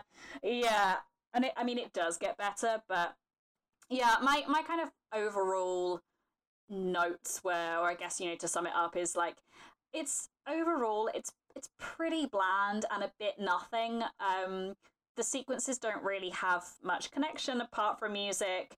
Um, the animation, for the most part, but not entirely, is quite basic and very different and a bit sort of like rougher around the edges than what you'd expect from mm-hmm. Disney. Mm-hmm. Um, but there are moments. There are moments that I really enjoyed, and I think that it is worth a watch. Um, yeah, it's an um, interesting piece I, of history. Yeah, it's it's like I I would say it's it's worth a watch, but kind of like with a caveat, and I think that it's you have to know that you're going into something that is very very different to what you've experienced with Disney before, and it's not the quality of of uh, film that you're you know you're perhaps used to, but it's not completely without yeah. merit.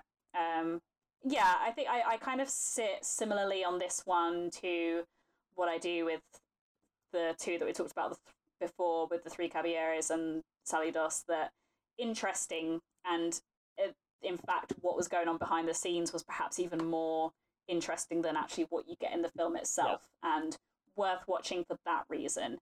Um, but um, I, I'm, I'm, let's let's let's move on because it's a nice little segue. A film that is um, not worth watching uh, is the next one Ooh. that we're going to talk about. Oh, oh, it's oh, it's rough. Yeah, I feel like we will not spend too much time on this because I'm legitimately quite mad at this film, and I don't want to spend that much time talking about it. But we are here to, you know, inform the good people listening to this podcast of all the films in the Disney 58. Absolutely. You know, we're not we're not skipping over any. We're not, you know, cutting corners just to get to the good stuff quicker. We are trawling through these films. Um, okay, so we come to Fun and Fancy Free, um, which uh, IMDb tells us uh, is Jiminy Cricket. Uh, we know him. He hosts two Disney animated shorts Bongo, about a circus bear escape into the wild, and Mickey and the Beanstalk, a take on the famous fairy tale. So we will take issue with some of that description, which we will get into, but yeah, we spoke about this film a little bit, I think, when we spoke about Pinocchio, obviously, in that, you know, it's the second appearance for, for Jiminy Cricket. But I think it's pretty obvious from almost the get go that it, Jiminy Cricket is very shoehorned into this film, and they had I... no idea why he was there. I think it was just like, yeah, let's make sure people see this, and well, you have to remember, like, as you know, this is 1947. Yes. So like you know, yeah. and, and Make Mine Music is 1946. The war has just ended. And at this point, what they're really looking to do is give people a nice time at the movies, uh, give them something to laugh mm. about, uh, give them a, give them a good time, and and it, and it did succeed at the time. Um, I don't think it's aged well, and and I actually I would go on record and say of the 58, this is my 58th favorite. Um, yeah. But yeah, um, sh- sh- should I uh, dive into some history? I think we're ready. Okay. Yeah. Okay. Take us so, take us through it. Um, this film has two segments. Uh, Bongo, uh, who is a circus bear, and uh, Mickey and the Beanstalk, which of course is uh, a riff on Jack and the Giant Beanstalk. Um, and actually, um, in the early 40s, both Bongo and Mickey and the Beanstalk were being developed into their own feature films. So at the time, there was no plan to put them together and package them.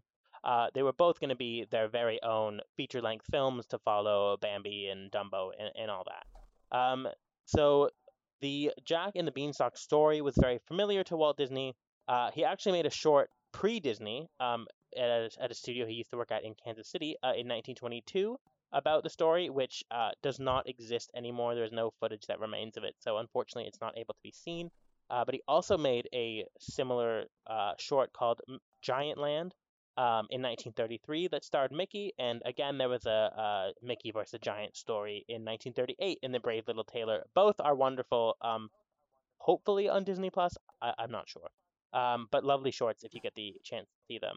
um, they were actually going to use um, Foulfellow and Gideon, um, our beloved cat and um, fox, Honest John, sorry, Yeah. um, and and Gideon um, as the people who sold Mickey uh, the beans and tricked him into uh, the, to getting these magical beans. And they were also going to include um, Minnie as like the queen of, of Happy Valley. Um, so they had loads of different um, ideas and things that they were going to do to make this like a full fledged feature. Um, and then we look at Bongo, um, which was adapted from a short story in Cosmopolitan magazine by a Nobel Prize winning um, author Sinclair Lewis, who was the first American to win a Nobel Prize for literature. Um, and it was kind of being designed as this sort of spiritual successor to Dumbo. Um, and it was even going to include a lot of the characters from Dumbo, including the legends that we stand, um, those wonderful shady elephants. They were going to be um, a key aspect of, of Bongo. So it's, it's kind of tragic that they're not because, man, are they ever wonderful. Um, Mhm. but essentially, what happened to both of them is that they were both being developed in 1940 41, and World War II hit. Um, so everything changed as a result of that. And we talked a lot about that in the last couple weeks and, and, and how World War II affected them. Um, in very quick summary, their budgets essentially were cut probably more than in half. They, you know, they had a lot of resources that they lost, and a lot of the animators were drafted into the war. So then you lose a huge part of your workforce as well. So they really had to scale back and, and focus on creating these these package films um, for more or less the sole reason to keep the studio afloat. They could still do creative things and have fun. Um, and still create stories that people love. And Fun and Fancy Free was very well received at the time. Um, Make Mine Music a bit less so, but people did like it. Um, but Fun and Fancy Free was very well received. Uh, people liked it. It was the exact kind of uh, post-war enlightenment, uh, not enlightenment, joy and, and, and cute time that people were really looking for. It was a really good form of, of escape. Um, so yeah, essentially both of them were packaged together as a result of that. So they scrapped the idea of making them both a feature. Um, fun fact: Walt Disney is the voice of Mickey Mouse. Um, he was the original voice of Mickey, and I believe this is the last. Actually, I know this is the last time he voices um, Mickey Mouse, and then a different voice actor takes him over in, in future iterations.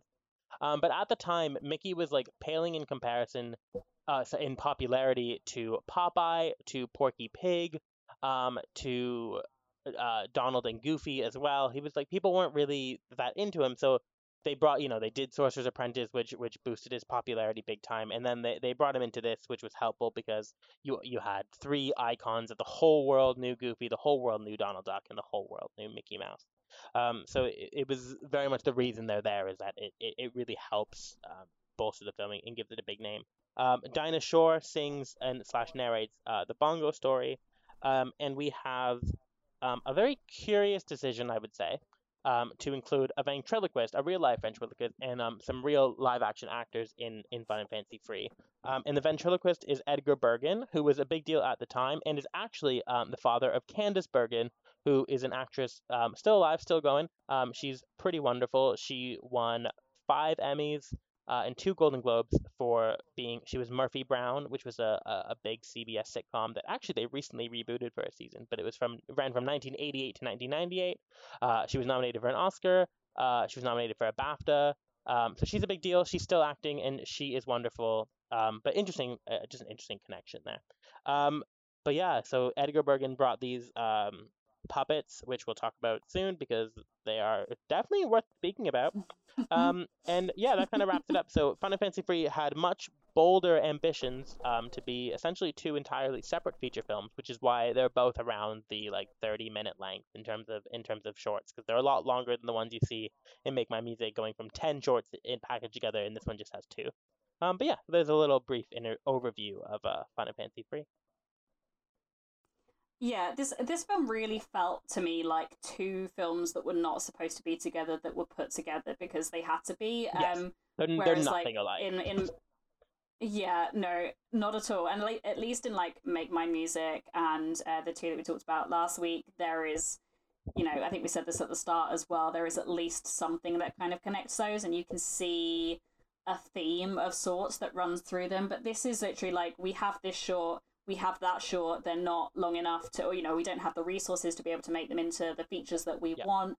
Let's just like put them together. Who's a who's a beloved character that we can use to sell it? Jiminy Cricket, sure, why not? Put him in it as well?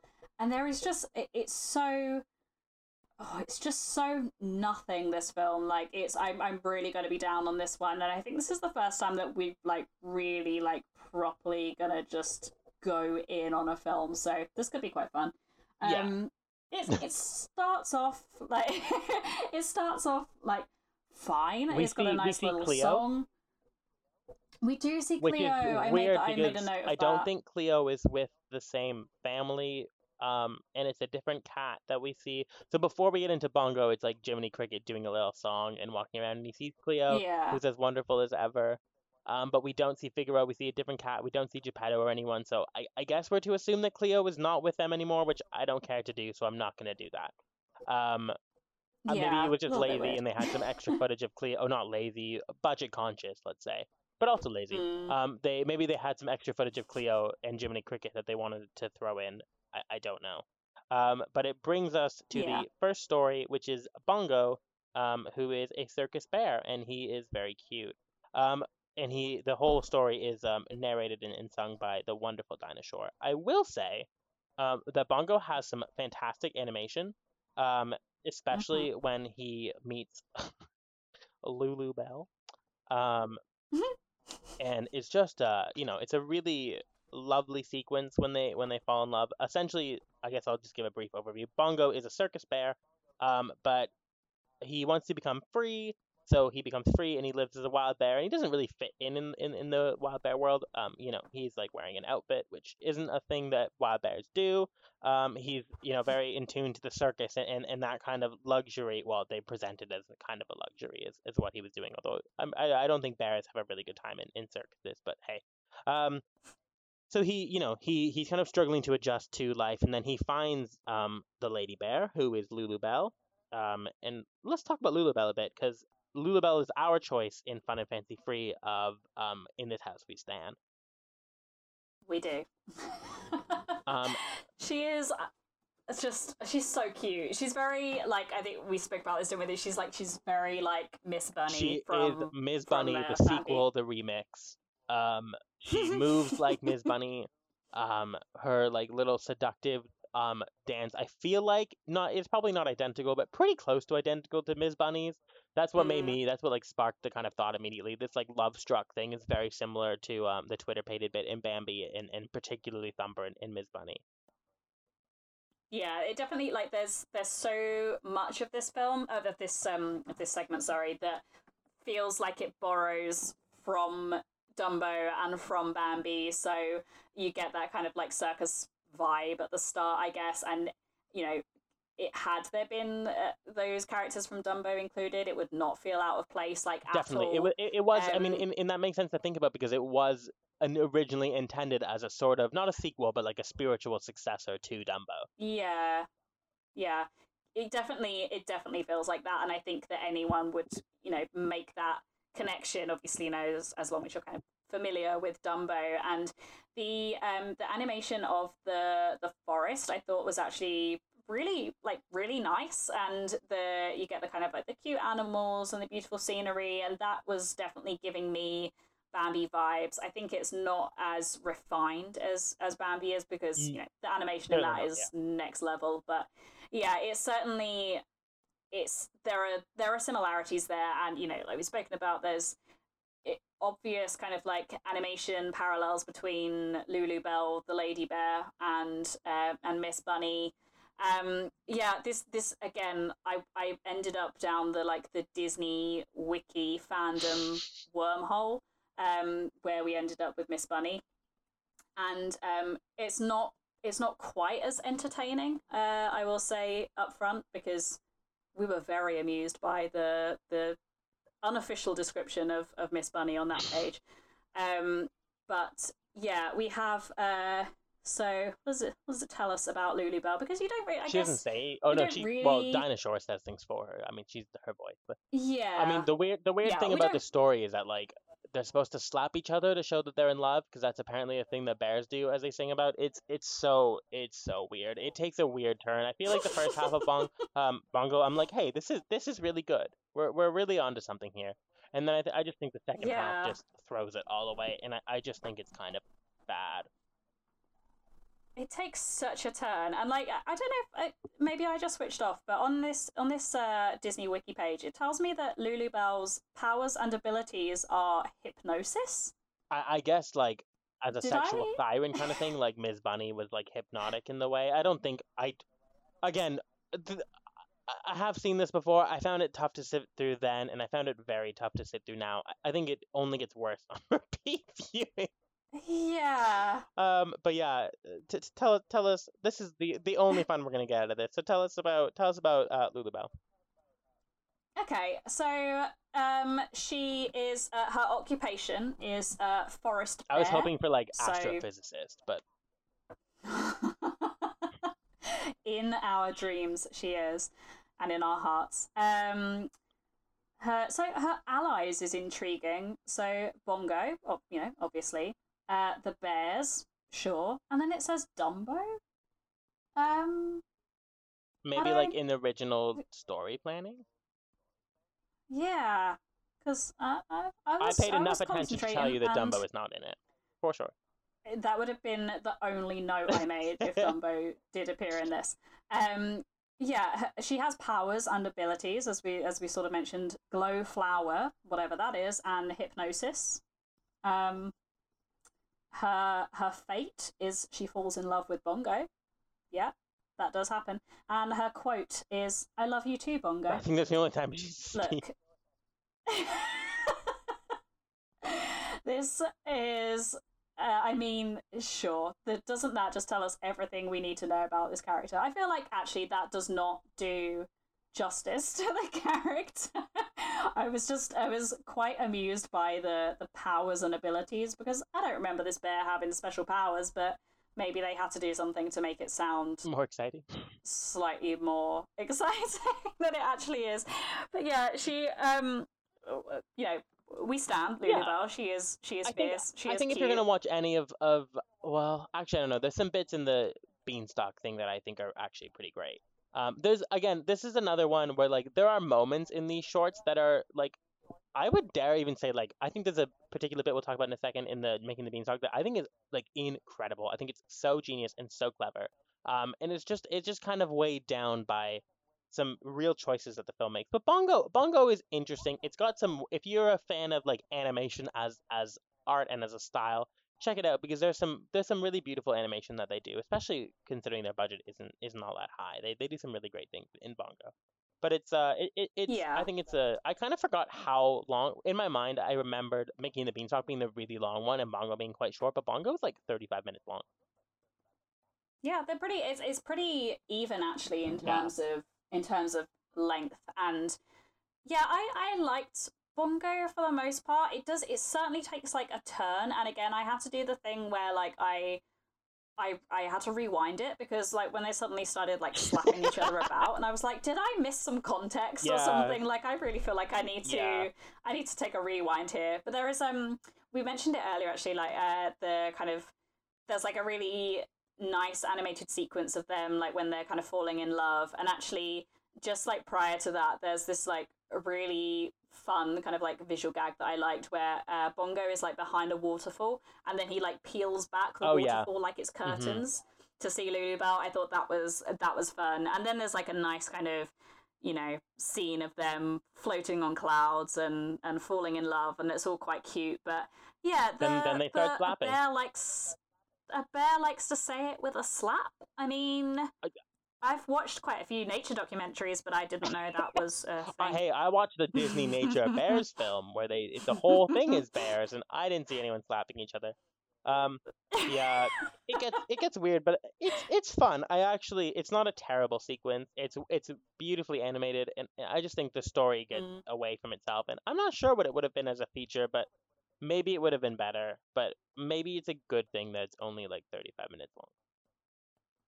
Yeah, I think I I think had there been a bit more budget and a bit more kind of thought and stuff behind it that it could have been a good feature. I don't think it would have been like an all-time classic, but it's fine as it is and yeah, I I don't really have much else to yeah. add on that. Okay, so, so here's yeah. here's where Let's things get into the next. Yeah, this is where things get bonkers. Um, so Jiminy Cricket mm-hmm. does um set up this story. Obviously, Dinah Shore is the one who who narrates it, but he does set this one up. Um, and then from this story, he wakes up in the arms of, of, of a lady doll, which is which is creepy, but sure. Um, and then he sees he's like in this house, um, and he finds his birthday invitation, or not birthday invitation, like a party invitation. Um, that says it's like it's it's the house across the road or across the way. Um, Edgar Bergen's gonna be there. Um, who of course is now we know is the horrifying ventriloquist. Um, and so he's like, okay, I'll I'll I'll go there. So he kind of like sneaks in and and he does not frame or host the next story, which is the only time I've disagreed with an IMDb synopsis so far, because he does not host Mickey and the Beanstalk. The ho- the Mickey the Beanstalk is very much told by Edgar Bergen, this little girl that he's with, and these two ventriloquist dolls. Can mm-hmm. I just say, why is it a party with an adult man ventriloquist, two dolls, and a small child? I have so many questions the about whole this. Sequence I mean, horrible. first starting so much, I can't even put it into words. It really like irks me. I don't think it. I don't yeah. think it does. It doesn't do anything like creepy between the girl and the um the guy. It's a very earnest, lovely like father daughter kind of thing. There's nothing creepy going on, but it just it just feels off. It, it I don't understand. Well, I do understand why it's there. It's to pad time. I get it. It's a lot cheaper than to animate. I understand that. But man, oh man, do I despise it. I think it is the worst decision they could have made. Um, so he's mm-hmm. the guy that that brings this story in um, with his ventriloquist dolls, and I think the the problem is that it's one thing to introduce it, but it, it, we keep leaving the Mickey and the Beanstalk animation, like the story, to come back to these ventriloquists. It happens like three or four times, Ugh. and I just think it, it, it, it takes all the momentum away from that story, which at its core, if you if you just watch it without the ventriloquist part, it's actually pretty good. Um, if not mm-hmm. like great, but it, it just takes the whole thing away. It sucks the air out every single time, brings you back into like this. This they make like two or three funny jokes, but I don't think it's worth having them be so. I feel like they're in it more than anything else. The the, the main memory I have from this film is these creepy, this creepy live action sequence. Um, mm-hmm. yeah. Eh, do you wanna do you wanna do you wanna talk about them before I I, I get into the one thing I, I really love about Mickey and the Sure. Yeah. I don't. I don't. I don't want to um, think about these dummies too much because along with my well documented phobia of clowns, I also have a phobia of ventriloquist oh, this dummies. Is not for you. So this was this was not a fun time for me at all. And like the, I think.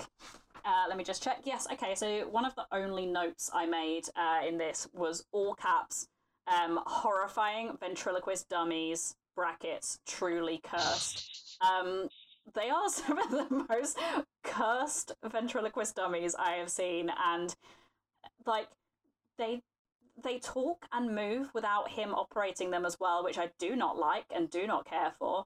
Well, um, I think he is, but I, maybe you just can't see it. Oh no, that no, you're right. You're right. There's, There's moments where one of them talks yeah. before he gets over to him. Yeah, you're right. Yeah, I, I do not like that. Um, and that is something that I will be seeing in my nightmares and getting therapy for because I laugh, but it's really quite bad. It's just, yeah, it's really, it, honestly, it is. Um, and it, yeah, again, it's it is a, it is a little weird. And actually, like, it had it been the kind of like a father daughter kind of thing, like I would understand it. But actually, Lu, uh, I, I can't remember the Luana, I think is the girl's name, mm. maybe. Um, she is the girl who lives in the house, you know, over the road that Jiminy is in. So she has clearly like been invited to this pi- party and gone over there. Um, and had there been like other kids or other adults there, I'd kind of be like, it's like okay, like you know, it's a guy. He's got some puppets and he's like telling some stories, and it's like a little kids party type of thing.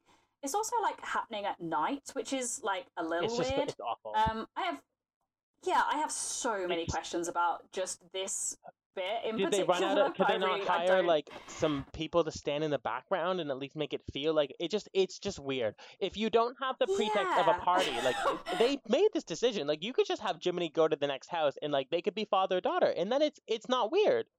You know, you you, you yeah, can make it in a way that does not make this a, a strange thing.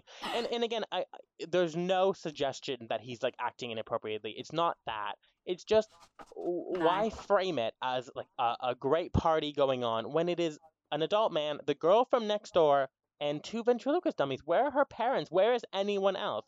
Because because you get the vibe that she's the only one invited, and that makes no sense. That's so creepy, and that's so wrong, mm-hmm. and that's not I'm sure that's not what it is, but like, why frame it this way? Why can't he just like see or like hear something from the other house and like go and investigate it?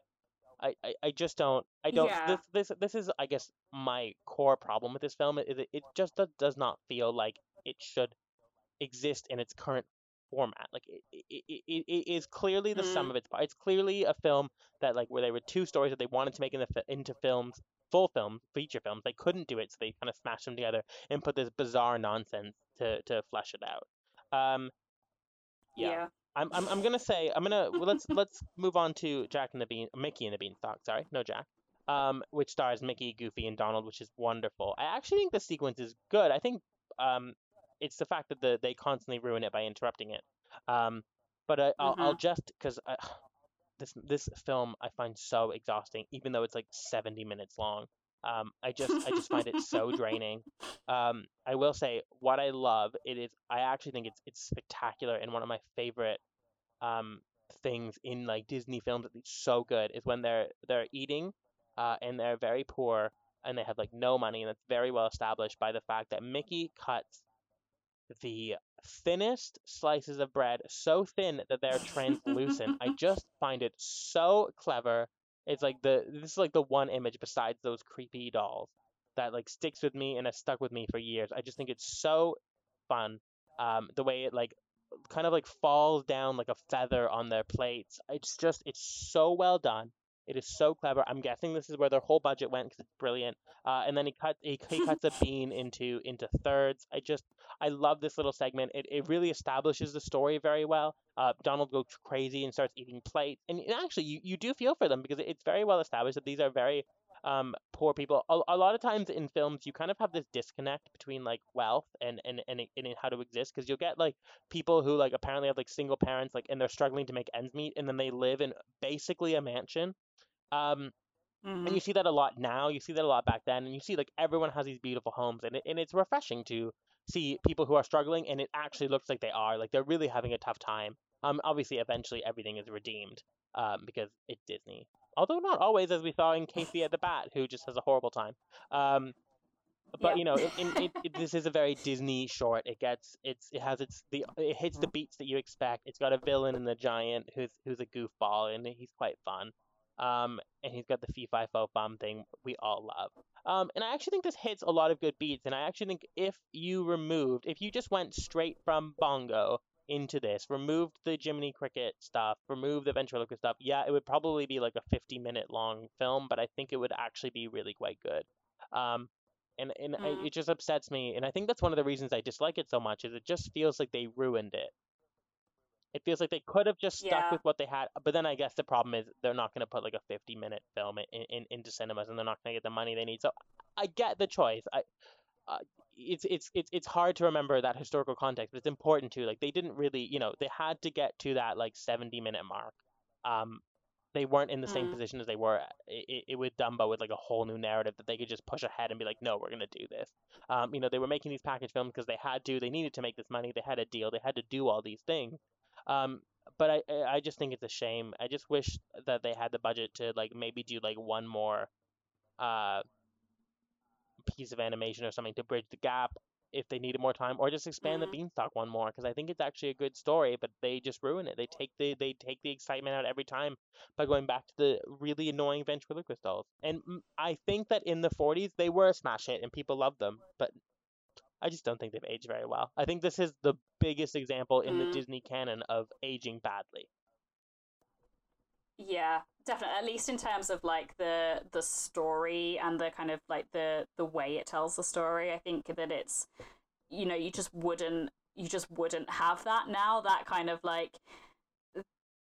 you know being like bookended by this or you know you're not even bookended because they they they crop up throughout but like having the the narrative you know storytelling device be this guy with like two puppets like it's very very old fashioned and i think that yeah that in particular has like aged very poorly along with you know not even getting started on all the many many questions we have about why this man is entertaining this one small child but it's it, i think the yeah the the actual like story itself of mickey and the beanstalk i did like but it's just every time i started enjoying it it would then cut back to the puppets. And it wasn't even always that we went back and saw them so just you know they would they would talk over it they would interject they would make jokes they would make quips and that sort of thing. And every single time i found myself enjoying mickey and the beanstalk i was uh, like the wind was taken out of the sails and i was just like it then sent me straight back to kind of being like right i need to build up that investment again because i just hated those bits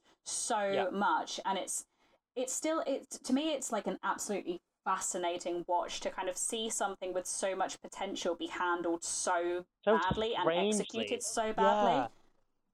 Yeah. yeah, it's a real it's a real real choice and it's just it, you can kind of like I can I can look at it now and you know after the discussion that we've had and be like okay, I understand why all these choices were made. Like I understand the you know the two the two shorts on their own were not enough they needed to go together they have got Jiminy Cricket as the kind of you know the person telling the story even though he arguably doesn't tell the second so, story there's at no all. point i just i, I, I get yeah. why he's there it's to bring people in and people love Jiminy Cricket it makes sense but like i feel like they could have done way more with him especially in the second half he he just yeah. like eats some chocolate cake he's like hiding from them. He like drinks, I think, alcohol because he hiccups at the end. So I'm not sure if that's trying to say mm. he has like. But then why is there alcohol in a party with just this little girl and this guy? It just everything about it is it doesn't make sense. they they they just didn't think it through. I think it's.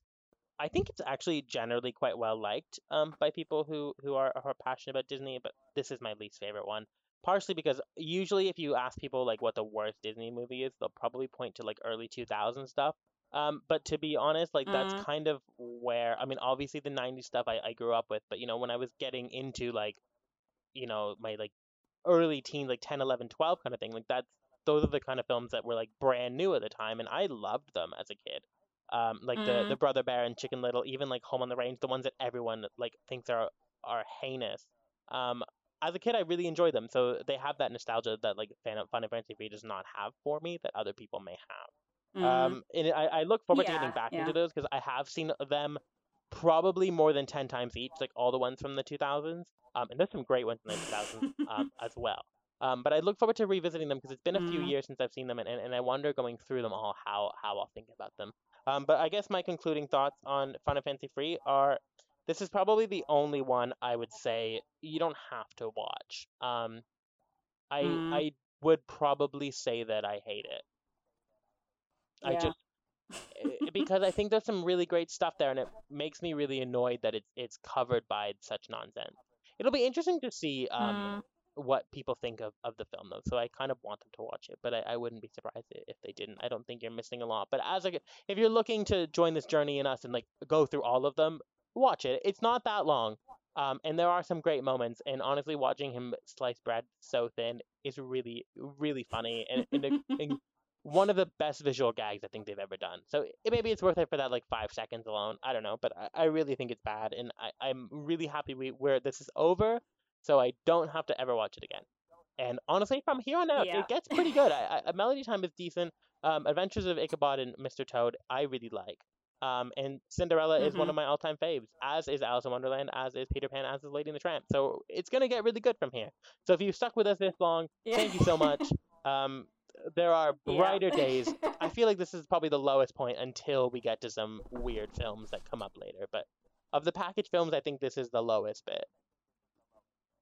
Yeah, this definitely this definitely feels like a low point, and actually, you know, we we had a really good discussion about Saludos and Three Caballeros that I, I was surprised that we were able to kind of dive into those as much as as we did but there's so much kind of like fascinating history around those films that that kind of that elevated both of those films for me because I, I I really enjoyed reading about all of that stuff and I think there's a lot of fascinating stuff happening at the time. And I think with um certainly yeah uh, absolutely it's the case with fun and fancy free and kind of with make mine music as well is that i think for anyone who is going to watch these it is I would say pretty essential to kind of like do some reading on what was happening with Disney at the time because it is very jarring otherwise. And mm-hmm. if you don't have that kind of a small understanding of like what the what position the studio was in at the time, then it's really, really hard to get to grips with these films. And I I completely echo all of your thoughts on Fun and Fancy Free. I thought it was pretty bad on the whole. There are elements of it that I liked, but I I didn't care for it overall. And I think it is interesting as well. You know, we're talking about the the the puppets, and this is the final thing I want to say about those cursed uh, puppets. But that it's it's interesting what you're saying that obviously. Uh, a live action or you know a, a guy with some puppets you know a couple of actors or whatever is much much cheaper and much more cost effective than doing a whole other kind of animated sequence. So that is the reason why they went you know why they made that choice and why they made that decision. And that makes sense. Uh, that doesn't i don't think it excuses it but i think when you know the financial position that disney were in at this time and that these these package films i kind of see them as like a little bit of a like a life a life raft or a life boat sort of thing. They they are keeping the studio from sinking entirely. They yeah. are, you know, cheap to make. They are not kind of taking up as much time or resources as the other films are, and they are really just about keeping the studio afloat in what was a very very difficult time. And they they have their place. They are in the canon, and it is interesting to see this kind of phase um, in in the studio's life and what it means and looking at what came before it but also looking at what comes after as well and how they were able to kind of dig themselves out of it and you could say that i mean these these films still made them money like they you know would we have the later disney films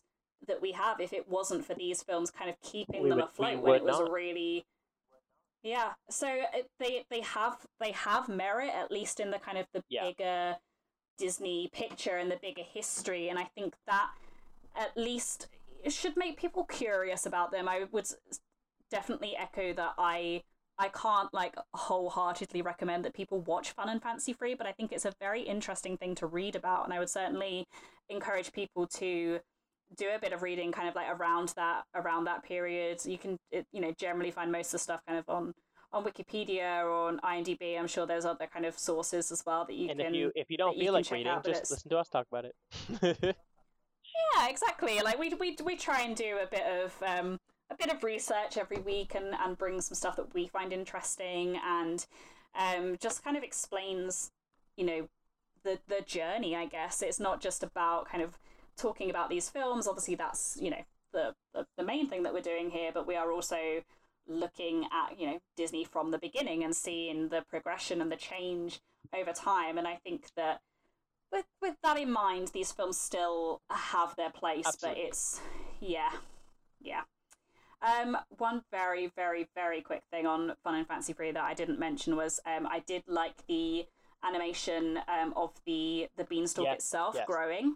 Um, I thought that was actually really beautifully animated, and I um, yeah, I just wanted to give that a little mention because I I struggled to watch that to watch that because every time they went back to the puppets, I was just like, I roll. I hate these yeah. guys. Um, I don't want to look at them. I don't want to hear them talk. Take me back mm-hmm. to Mickey because I was enjoying that. Um, but yeah, I don't want to. I don't want to talk about those puppets anymore because I will no doubt be seeing them in my nightmares. Well, we made um, it there. We got yeah. we got through. Make Mine Music and fun and fancy free. We're done here.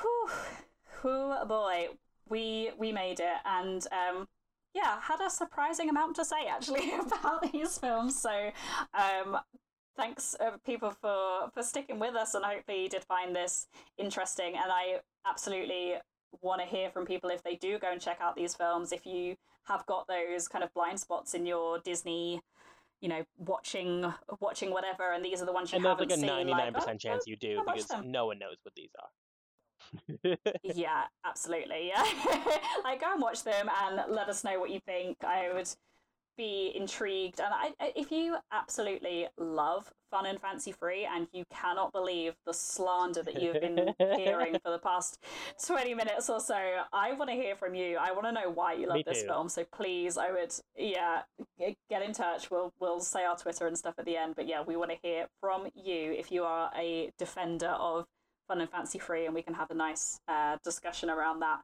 Um, I think that's that's about it. Unless there was anything else that you wanted to not a word say before we Not, not, not a single word.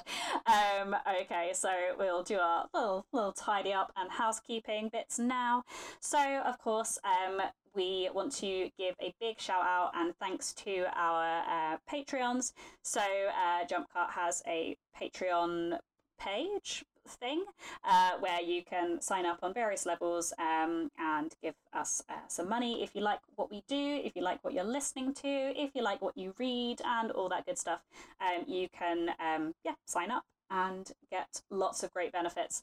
And if you are the top tier, the cream of the crop, the creme de la creme, um, and all of that, then you get a special shout out uh, on the podcast every week. Um, and yeah, so the people that uh, get that uh, special honor this week, and I'm gonna I'm gonna get through it. I'm gonna you say it. I'm gonna get these names. Uh, I'm gonna get them 100% right this time. I believe in myself. Okay. they are Chris Wilson, Let There Be Light Productions, Zoe Baines, Daryl Griffiths, Sam Luck, Orla Smith, Peter Hodgkins, and Nicole Pott. Nailed it. Done it. thank you, thank you. Yes, and a bigger thank you to those guys. Um, thank you so much for your support. We really do appreciate it. Um, I want to give a huge thank you to Barry for being fabulous and insightful as always. So if you've got anything that you want to mention, that you want to plug, or just where people can find you on Twitter and elsewhere if they sure. want to. Um, on Letterboxd, I am B Levitt, L E V I T T, and Twitter is B Levitt93. So you can probably, I mean, I don't tweet very much, but we just see me retweeting stuff about this.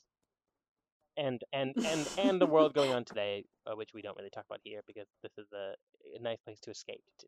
But yeah yeah, this is our this is our place that we escape to every week and have a lovely time talking about Disney.